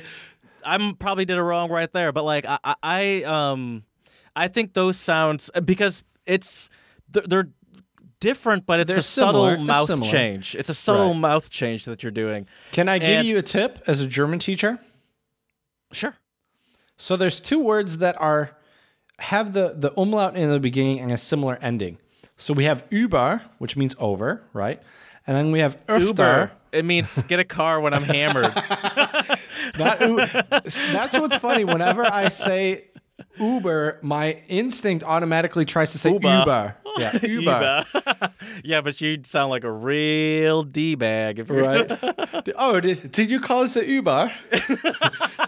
Could you please call uh, the Uber for me? The Uber. I had too many beers this evening and I need the Uber. But yeah, so Uber and öfter. So it Oh, means like yes, that is a over and one. more often. Über öfter. There you go. But yeah, my and my umlauts aren't perfect either. you know, and they are by far, I think, one of the hardest sounds to do in German. So speaking of umlauts, Jared, how what's the verb in German to listen? Hören. But I mean the verb uh, to listen. To listen? In in in in, in, a, aufhören means to quit. Oh shit, yeah, you're right. Uh, Zuhören. Oh, zuhören. Zuhören, right? Hör mir, hey Junge, hör mir mal zu. Oh yeah. Listen to me, yeah, right? yeah, Hör mal zu. Zuhören, I think, is a hard one to say as well. Zuhören. Yeah. But but we can we can say it decent, but I think for a lot of people it's difficult. Jared, do you know the German word for uh, to monitor, what do you mean by monitor? like monitoring or spying? Well, I don't know. Überwachung. Oh yeah, yeah, yeah. I did know that. I just yeah. Überwachung.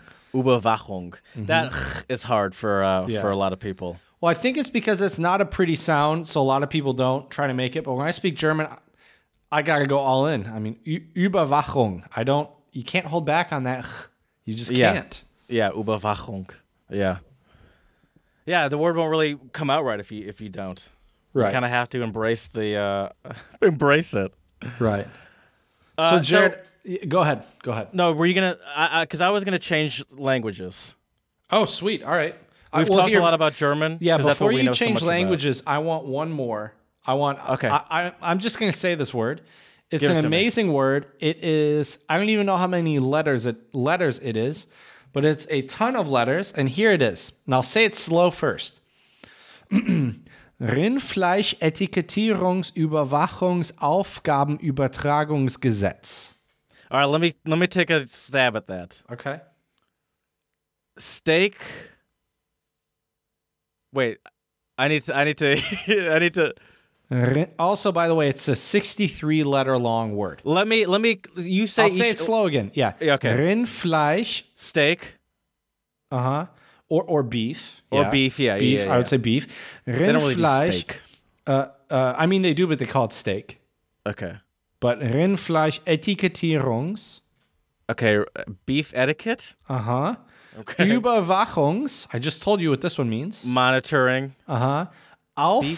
Uh, so Rindfleisch Etikettierungsüberwachungs Beef etiquette monitoring. Aufgaben Assignment. Or or task. Yeah. Task. Okay. So Übertragung. close. That's the same thing. yeah. Yeah. Übertragung. I don't know what that is. Um, Übertragung is like, um, like supervision. I think. Okay. Pretty sure it's supervision. And then Gesetz is Like essay or mm-mm, Gesetz, not Aufsatz, but Gesetz. gazettes. That's Oh, is that- law. Law. It's yes. law. I was gonna say. I was like. I. I was. I. I knew I kind of knew it because I was like. I'm. I, it's obviously not police, but for some reason that's the first thing that came to my mind. Right. right. Yeah. So it's law. So this is the law of um, supervision of the labeling of beef, and in German it's all one word. that's hilarious. Rindfleischetikettierungsüberwachungsaufgabenübertragungsgesetz. That is definitely what the Germans are best at, is for uh, w- long ass words. Right. But, Compound words, definitely. it, but it, it, it once you start learning German, it actually makes perfect sense, and and the logic behind combining Oh, those sure. words does start to make sense, even though they do sound ridiculously long. The Right. long one that my sister used uh, told me when I was first learning German, when we, were- we not I, were 1st Mm-hmm. learning German was um, uh, max uh, maximum speed li- speed limit. G- uh, what Ge- Geschwindigkeits uh, g- Well, Grenze? maximal gesch- ges- maximal Geschwindigs Geschwindigkeit. Uh-huh. I think there might be more after that, but I don't I don't remember anymore. Right. But um, it's just a com- combination of. I would think it would be maximal uh, Geschwindigkeitsbegrenzung would be my guess. maybe it was, maybe it But was. but anyways, let's get to some other languages. Yeah, so Spanish. So here are some words that um, native Spanish speakers, some English words Mm-hmm. that native Spanish speakers will will struggle to pronounce. Um, so Spanish. Let me explain a little bit about Spanish, especially in comparison to English, real quick. Spanish has five per- pure vowels and five diphthongs. Do you know what a diphthong is? It's uh like uh yeah. Uh dip die meaning two, and a diphthong is basically when a vowel makes two sounds. Oh, okay, okay. Oh, so we uh, English is filled with those. Yeah. Especially Southern American English. There's a lot of them. Vowel uh, length is not significant in distinguishing between words. Mm-hmm. However, English has 12 pure vowel sounds and 8 diphthongs. Yep. The length of the vowel sound plays an important role. It is not surprising, therefore, that Spanish background learners may have great difficulty in producing or even perceiving the various English vowel sounds. So here are some words that a Spanish speaker might struggle with. Before you get there, can I can I take a guess? I was sound? just about to say, ask if you if you had any ideas of words because Yeah. one of your best friends is a Yep. native Spanish speaker. Yeah, I have a I have a couple of friends, uh, a couple from Mexico, a couple from Chile, um, a couple from Spain. The hardest sound that I've heard with them was the short I, the eh, like hit. Like One if of the you ask a words- Spanish, yeah, go ahead. Well, one of the words is ship. Yep. So if you ask a Spanish speaker to say ship and sheep, um, and there's That's actually exactly what it says. yeah, and there's actually um, a, a, a tool I use in a lot of my English lessons. or kitchen, that's another one. Right. There's a tool I use called minimal pairs, where you have two words that are almost the same, like bin and bean. And you do this with a partner and you follow it's it's called a minimal pair maze. And they're really helpful for English learners because we do have so many words that have they're very similar but the vowel sound might be different, right? Like slip and sleep. I had my uh, the Spanish students in my class do that, and they eventually by the end of class they could hear the difference. But in the beginning, they couldn't hear the difference when I was saying it, and I'm a native speaker, right? And then I said, okay, And a teacher, so you're pla- saying as sleep. clearly as possible. Right, exactly. But the trick is you have to, like I said, they had to watch my mouth. Um, I had to really enunciate everything very, very clearly. But yeah, that short I is difficult. See, I've obviously never thought about that one because Mm-hmm. I can clearly under- hear the difference because I'm a native English speaker, Mm-hmm. and because I don't, I've never really learned taken any sort of serious learned Spanish more than the swear words. right, which is which is the first thing But- everyone learns. but when when you just explain it to me, it's like, oh, of course those are like would sound very similar, ship and sheep. right. and and they're obviously two completely different things. So now these are some words you've probably encountered with your friends because they've stayed at your house. You've probably Mm-hmm. stayed at some of their houses, maybe. I don't know if you- you've never been to Chile, have you? Not yet. It's on the list. Um, breakfast. That's a tough one. Have you noticed Oh, yep. that? Yep. Uh huh.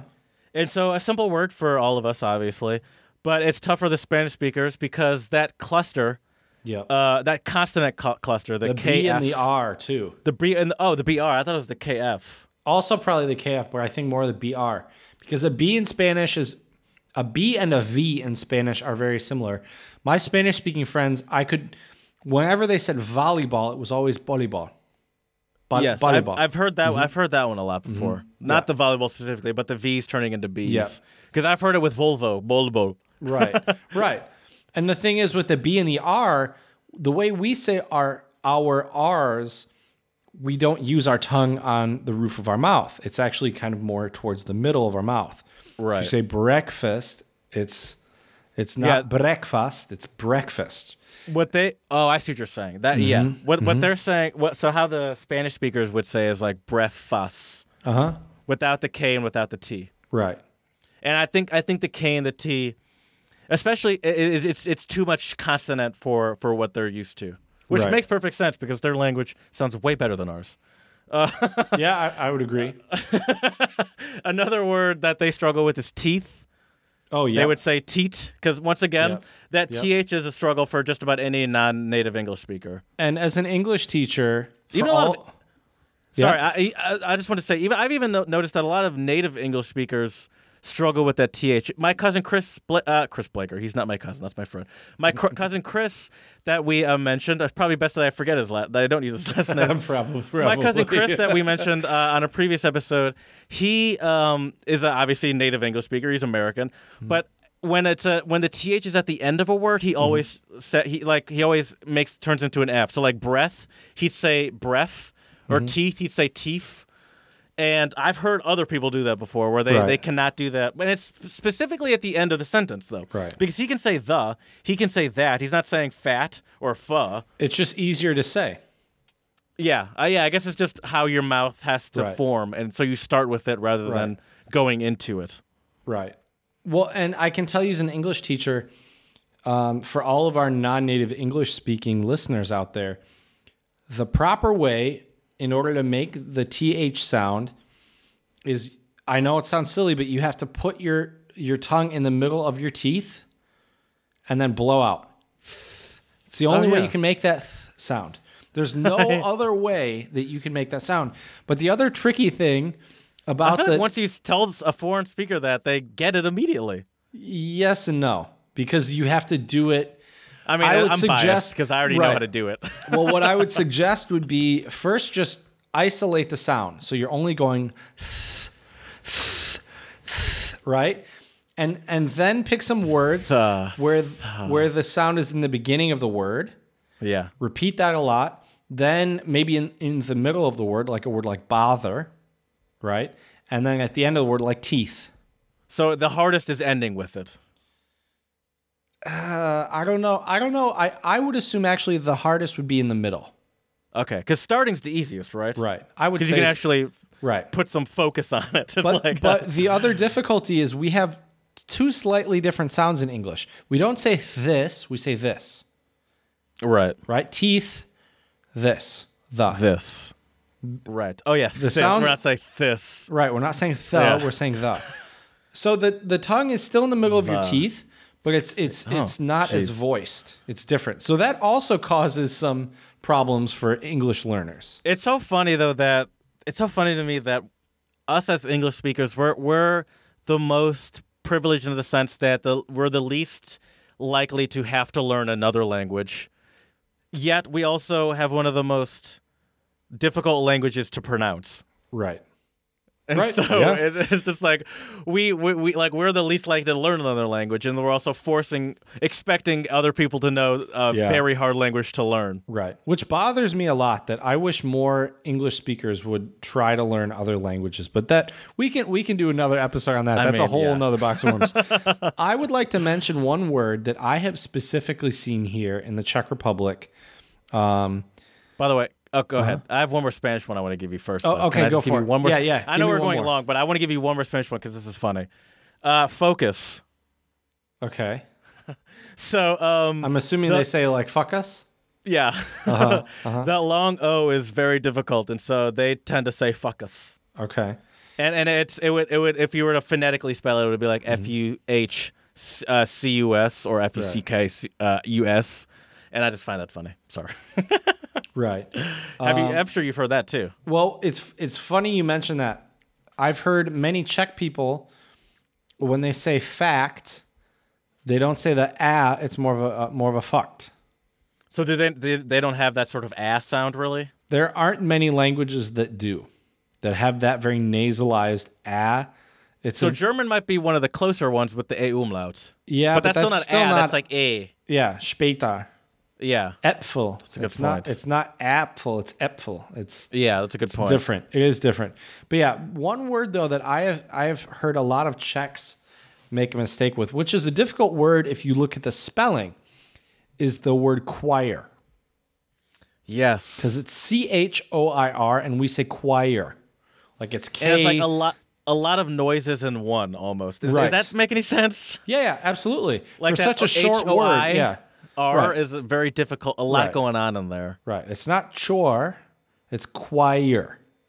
and it's it, it that does seem like a complex. And this is me watching you closely now, because Mm-hmm. obviously these these are words I never think of because I just know how to say them. Right. But as I watch you, your mouth, like it's a Choir. complicated, it's a complicated move, and there's not a Mm-hmm. lot of like hard sounds to break up that move. Right. So so it you it, and for someone that's not used to ma- saying that, I guess it's hard to sort sort of force out all that air. Right. It's, it's it, and not really have any hard sounds to break it up. Another really difficult sound.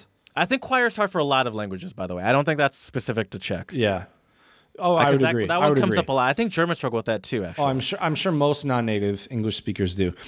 Another uh, set of uh, letters or, or words, well, they're actually numbers that are difficult for non-native speakers. Is any one that ends in a th, like sixth, fifth, yes, fourth. yes, for sure. Those are Tricky. I mean that that's mixing two difficult things. That I mean sixth. the th, and then for like for the Spanish people, for example, you, as you mentioned, that Right. sound is is difficult. Right. I think another uh, type of words that are difficult for non-native English speakers are words we have with an R with I guess you could call it kind of like an R sandwich with a vowel in between, like mirror. We don't say mirror, we say mirror. It's Yeah, almost no, like we say M E E E R, right? Yeah, mirror, mirror. Right. No Yeah, one says mirror. We say mirror. Yeah, mirror. I looked in the mirror today. I, I did. Yeah. I don't say I looked in the mirror today. or another one that's difficult is the word rural. Yes. Like I'm living out in the country. reason. Yeah, rural. Yeah. It's Why tough. do we do this? Why is this? Why do, Why does English do this? Why is it so complex like that? Where, It's just the way we make the R sound. And what's funny is I've heard Germans tell me that English kind of sounds like we have peanut butter stuck on the roof of our mouth. I remember my sister um, telling me she had a she had a friend from Spain uh, in, Mm-hmm. when we lived in Germany, and and she said her friend had an amazing uh, American accent. Never been to America before, by the way. This Mm-hmm. Okay. is like, uh, Spanish, the Spanish person that I don't think's ever been to America. And she said all she did was like squeeze her nose and got super nasally, and it and it just sounded very American.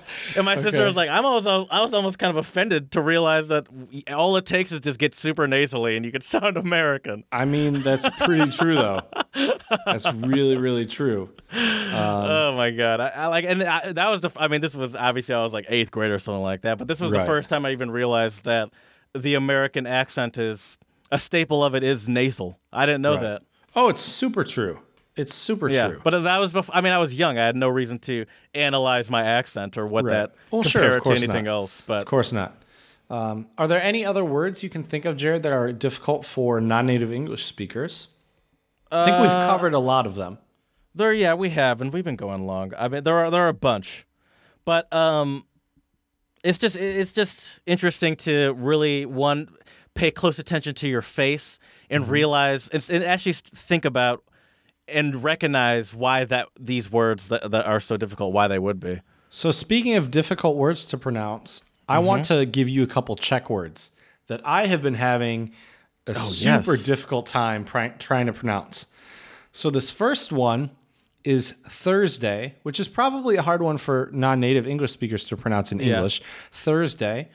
And the Czech word, I'll tell you how it's spelled, Jared, first, so you can kind of visualize it. It's C with a háček, which is a ch sound, then followed by a T, a V, an R, a T. Whoa, whoa, too many. Oh, you haven't said one vowel yet. So it's C T V R T E K. And that C at the beginning is pronounced a ch.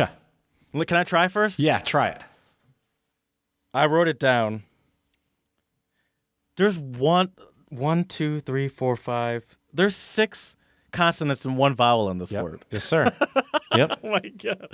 Chve, Chvechek. It's not too bad. Chvechek. Ch- Chvechek. I have to say it piece by piece because I can't say ch- čtvrtek at once because the, the ch with the t and the v all crammed in there are so difficult to say.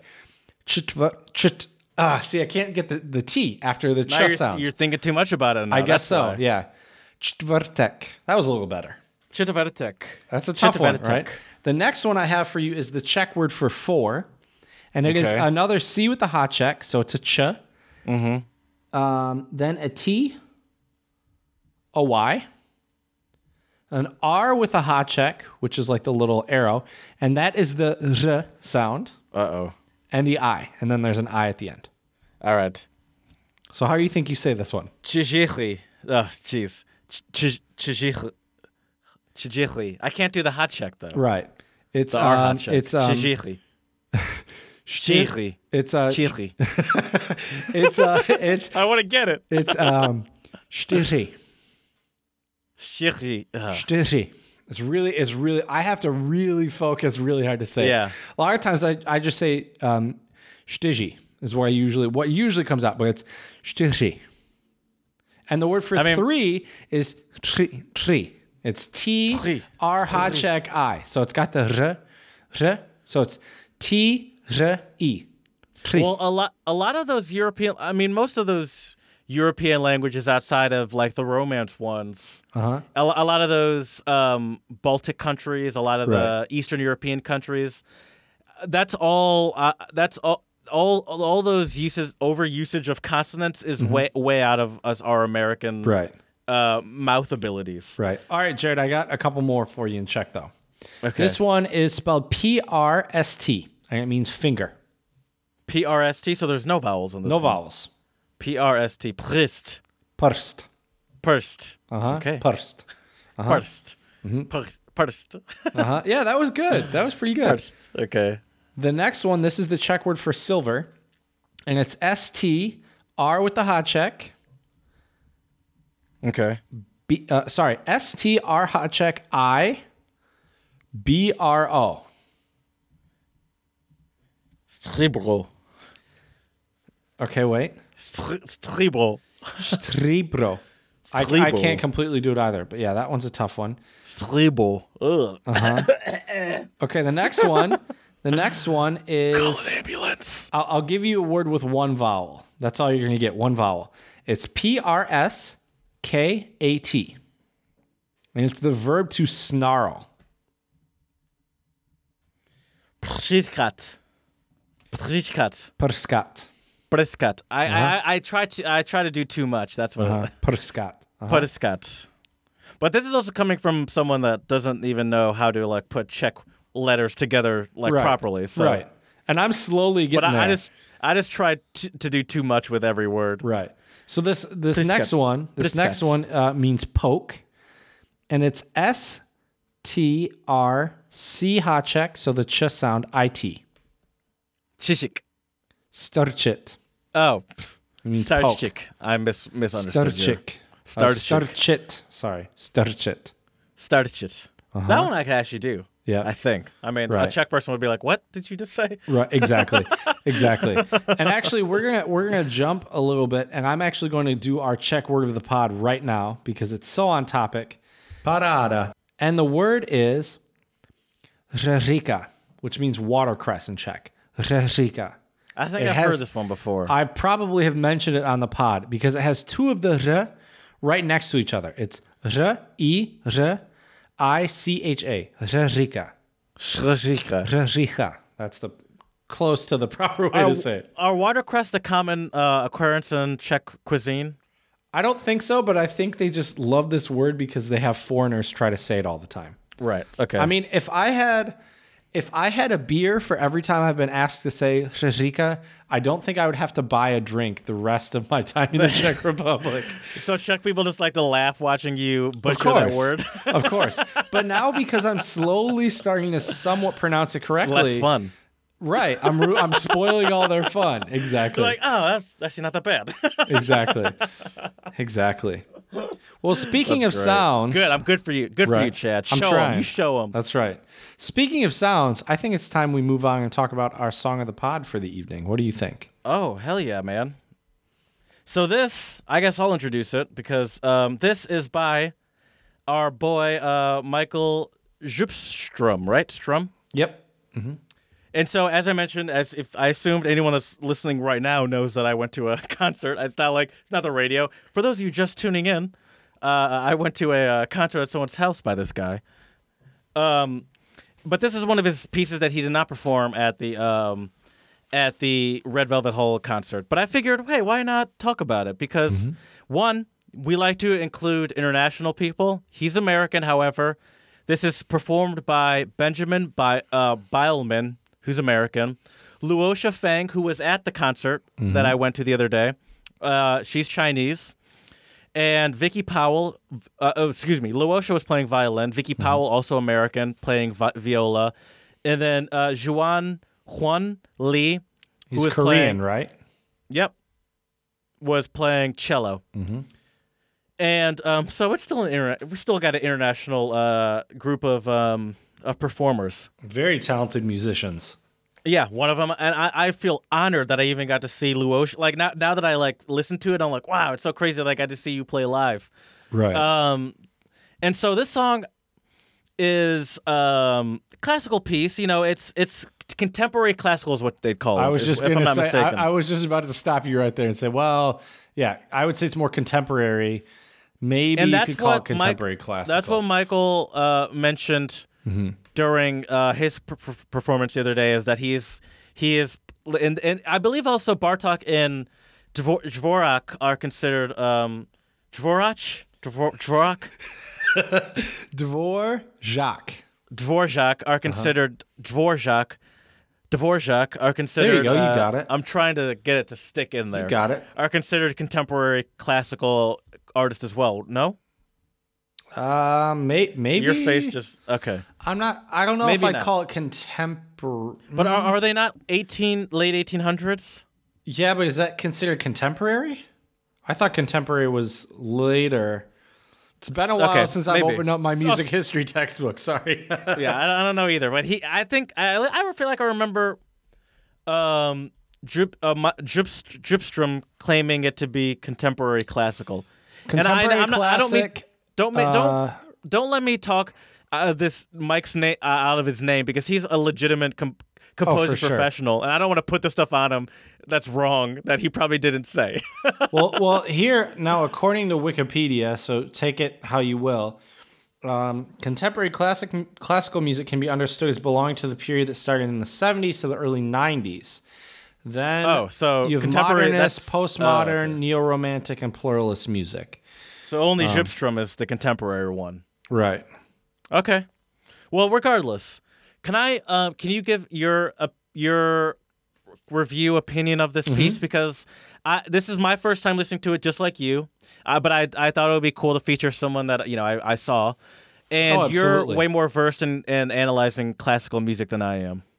I wish you would have asked me this when I was still in undergrad because I could have given you a thorough analysis on it. With the academic um, terms and everything. Right, exactly, exactly. I have to say it it took me a minute to become a fan of it because it's kind of the piece of music I think itself and I'm not going to speak for for the composer, but at least the feeling I get is one of a lot of tension. I feel like this would be an amazing movie soundtrack piece. Um, But you, you, I, I, I sensed a lot of that when I was listening to him too. And there's even one piece he did, the the um the daydreams in night vision. Mm-hmm. He he said that song felt like there was a lot of tension and darkness in there, and he Mm-hmm. said that it was it was six movements. Uh, it wasn't terribly long, but it was six movements, and it was three happy ones and three kind of darker ones. Mm-hmm. But to me, I struggle to differentiate the happy ones from the darker ones. So I just want to throw that in there. So like the, the fact that you mentioned that, I've noticed that I noticed that uh, yesterday when I was listening to him as well. Right. I mean, the piece starts off with, speaking of trills, the piece starts off with, I believe it's, might be a viola trill, could be violin as well. yeah, it's hard to differ- differentiate those two by And- ear. and- right. And the and the piece of music itself almost sounds like, at least to my ear, it sounds kind of like the instruments are, um, they're like kind of portraying like a chase or like a Mm-hmm. race because it's like all these faster parts and they're kind of layered a little bit. It's a beautiful piece of music, but it's I would say it's not something that I would listen to if I was trying to just sit there and relax and have some beautiful music in the background. I would say it's a piece of music where honestly, I might even put this on like a playlist. If if I ever ran, I would put this on a playlist maybe for running. Interesting. Yeah, because it does that. That sort of it does have a sense of urgency for sure. Yep, absolutely. And um, I, I understand what you're saying when you say that. And there's not a ton of resolution. Like I keep expecting the piece to resolve somewhere, and then it continues with this kind of tense, eerie vibe to it. Another funny that you say that. I love that. See, I, that's why I love that I, I brought this up because I noticed that at yesterday where I was often surprised that a song was over. I was like, "Oh, really? That's where you're gonna end it?" Right. where, where, where it kind of felt like where it was like, "Oh, oh, oh, oh, oh, that's it." There, I, I, I noticed a lot of that yesterday as well. Because our it's crazy. Our ears expect it usually to resolve somewhere. Like and that's what I've, I've I've learned that um, learning piano is is like you learn about. I mean, you learn about one. You learn about uh, music structure, so you understand how a resolution arrives, Right. and then you also learn about what a resolution is, so how you set up chord progressions to say end on the same chord that you started with. For exactly. Yeah, usually you use because it's uh, a similar sound. You're familiar with it. It's Right, you use a dominant fifth chord and then you end it on the root chord. Yeah. Sometimes if you want to be if you want to sound more religious, you will do a fourth and then end on the that, first. but I was scared to because I Yeah. was like, that's not it. And You don't know that's that's the about. that's the amen. That's the four Yes. one. Yeah. right. Uh huh. So yeah. So I so but you know I think that's also what's really cool about this music is that it leaves the listener on edge, which I think some people may not enjoy. But I think if you're a fan of of music, especially classical or instrumental music, uh, "Long Long Ago" by Michael uh, Djupstrom is definitely worth a listen for sure. Hopefully, we can get him on. Uh, We'll see. I'd I'll- love I'll- to I'll talk his brain about music and and you know we can talk more about his pieces and uh, And maybe sure also some Dvorak as well. I, I can go to him. I can sit in his piano studio. It's probably great acoustics in there. Right, for sure. I'll email him. Awesome. Well, thank you again, Jared, for this song. This is a, a fantastic song. I'm I'm I'm genuinely glad I got your opinion because I, I like I, I I find it interesting, but I don't have the words or or education to talk about it with any sort of. Uh, I hope it was all Like you I hoped for and talking about. more. oh, it was it was I it hope was so. it was Parada. Well, thank you, sir. Well, Jared, I have a couple. I decided today, since we're talking about speaking a little bit, and and obviously listening because they go hand in hand. I figured uh, uh, another really good way to improve your speaking and listening is by the use of puns, because you have to listen very closely in order to understand the meaning of a pun. Mm-hmm. Usually, and you need to un- usually. Oh, sorry. I, I didn't mean to cut you off. I thought you were done. and and it's usually um, you know obviously a word that has multiple meanings, which also will Right. improve your, I guess your your kind of the collocations or the the other words you associate with it. So Misdirection, taking a word that you expect and use and changing the meaning of it or something like that. so I have two puns for you today, Jared, and for all of our listeners out there. So Jared, what does a clock do when it's hungry? Uh, what does it do? I don't know. It goes back for seconds. I see that. That's that's a classic pun right there. Uh huh. It's pretty clever, right? Makes sense. Yeah. It goes back for Yeah, yeah. seconds. Seconds meaning a second plate or a second dish. Also, seconds meaning in time. For all our Mm-hmm. listeners out there that didn't get it. All right, Jared. My last joke of the pod or pun of the pod today is: How do trees access the internet? Mm, oh, I, I know the answer. I, I hate to know. I hate to. Figure, is this an it. original one? No, no, no. no. Okay, then I don't feel as bad ruining it. Uh, they have a login. that doesn't sound so great. I would say they log on. Oh, that's better. That's better. Cleaner. Well. They written. log on. That's right. But yeah, Okay. and, and that's another thing too. I think telling jokes and listening to jokes might also be a good way to practice your pronunciation because I think jokes and puns as well, you need a special kind of delivery. I hear that a lot, by the way. I mm-hmm. mean, yeah, I listen to a lot of podcasts, and, and most of the podcasts I, I listen to are comedic podcasts by famous comedians. And they say that, and some of them people will email in and say, I love listening to you. Like, I'm from Serbia and my English is just okay, but I, I love listening. Like, the best, my favorite way to learn English is by listening to an American person just bullshit without even like, they don't say this, but like what they're getting at is like without even like concerning yourself for what other people like what people from other countries are saying, but just bullshitting naturally Right. and just listening to someone complain about their day Mm-hmm. is a great way to because because everyone can relate to what they're talking about and it's funny. Right. But but some of the words you're like, oh, like I get what you're what you're angry about, but I've never heard someone say trolley to explain a shopping cart, Mm-hmm. for example. Exactly. Right.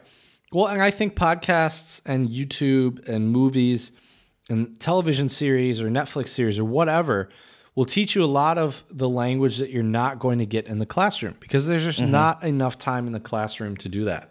And teachers, it's not really teachers' place to be teaching heavy amount of slang. Correct. I agree.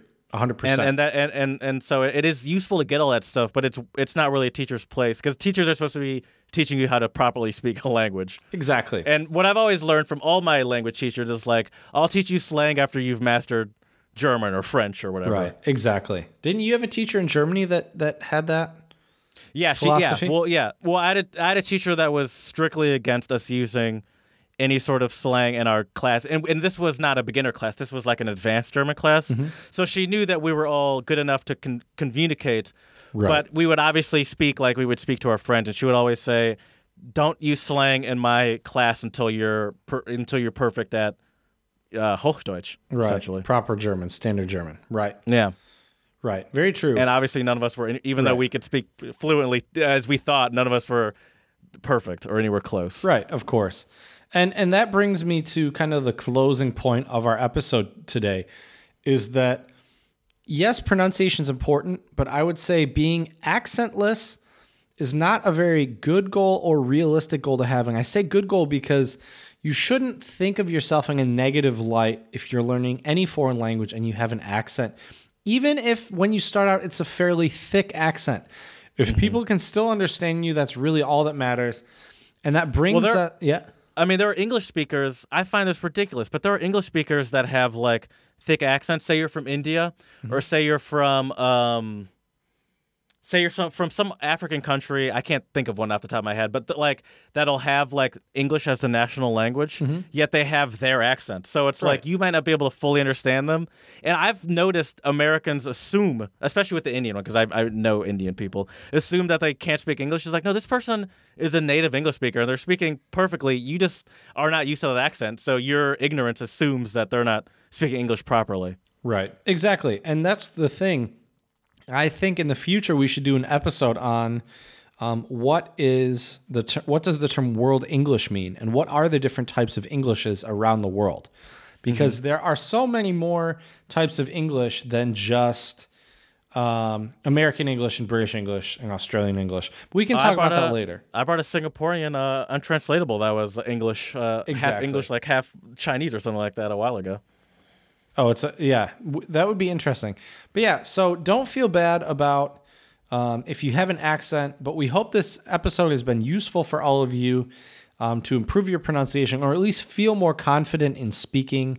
Also, Jared mentioned, you know, um, people from around the world listening to podcasts. Um, we are so thankful to have such an international crowd listening to our episodes. Um, we really appreciate it, and we hope our podcast can also help you along the way. And to end our episode today, I have a quote from Amy Chua, which is Who dat? Do you know what a foreign accent is? It is a sign of bravery. And I could not agree more. Mm-hmm. Mm-hmm. Yeah, yeah, uh, yeah. I agree 100%. And as I've said 100,000 times on this podcast, I'm always nervous to uh, speak like a German, you know, when I'm in uh, to a native speaker.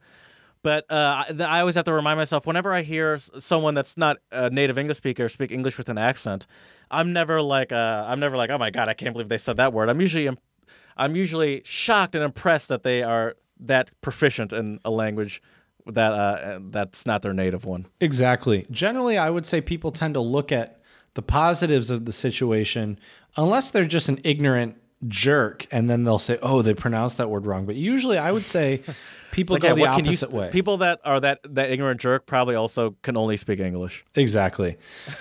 so just take that as a um, little um, little uh, nugget of knowledge, gold nugget of knowledge for all of you.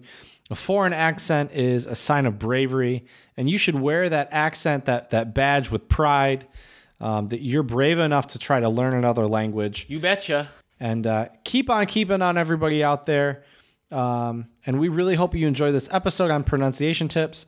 Also, enjoyed Jared and I trying to pronounce some difficult words in some foreign languages. I will say we cheated a little bit since we uh, picked languages that we are learning, but I'm sure we may revisit this topic at some point in the future and we'll have to come with some new languages um, to really show you all how difficult it can be and you should not be afraid. Um, and we would love to hear any words that you have difficulty pronouncing. Um, shoot us an email at untranslatablepodcast at gmail.com with any words in English or any foreign languages you are learning. We're very curious to hear from you. We would also love if you would take a look at our pop in Instagram, Untranslatable Podcast. We have clips and other photos from our travels and whatnot. And I have to give a special thanks to my co host Jared for all these amazing murals of Philly. I really need to go to Philly after seeing all these. Also, slide into our DMs and check out our Twitter for all sorts of uh, sassy and witty comments. At least I think they're sassy and witty uh, from Jared, um, and some retweets of some things going on uh, around uh, the polyglot nation. I don't know if that's the correct term, but that's the term we'll be using, I guess. So, once again, we thank you all so much. We hope you enjoyed this episode. We'll have another one coming to you very soon. So, thank you very, very much, and dziękujemy.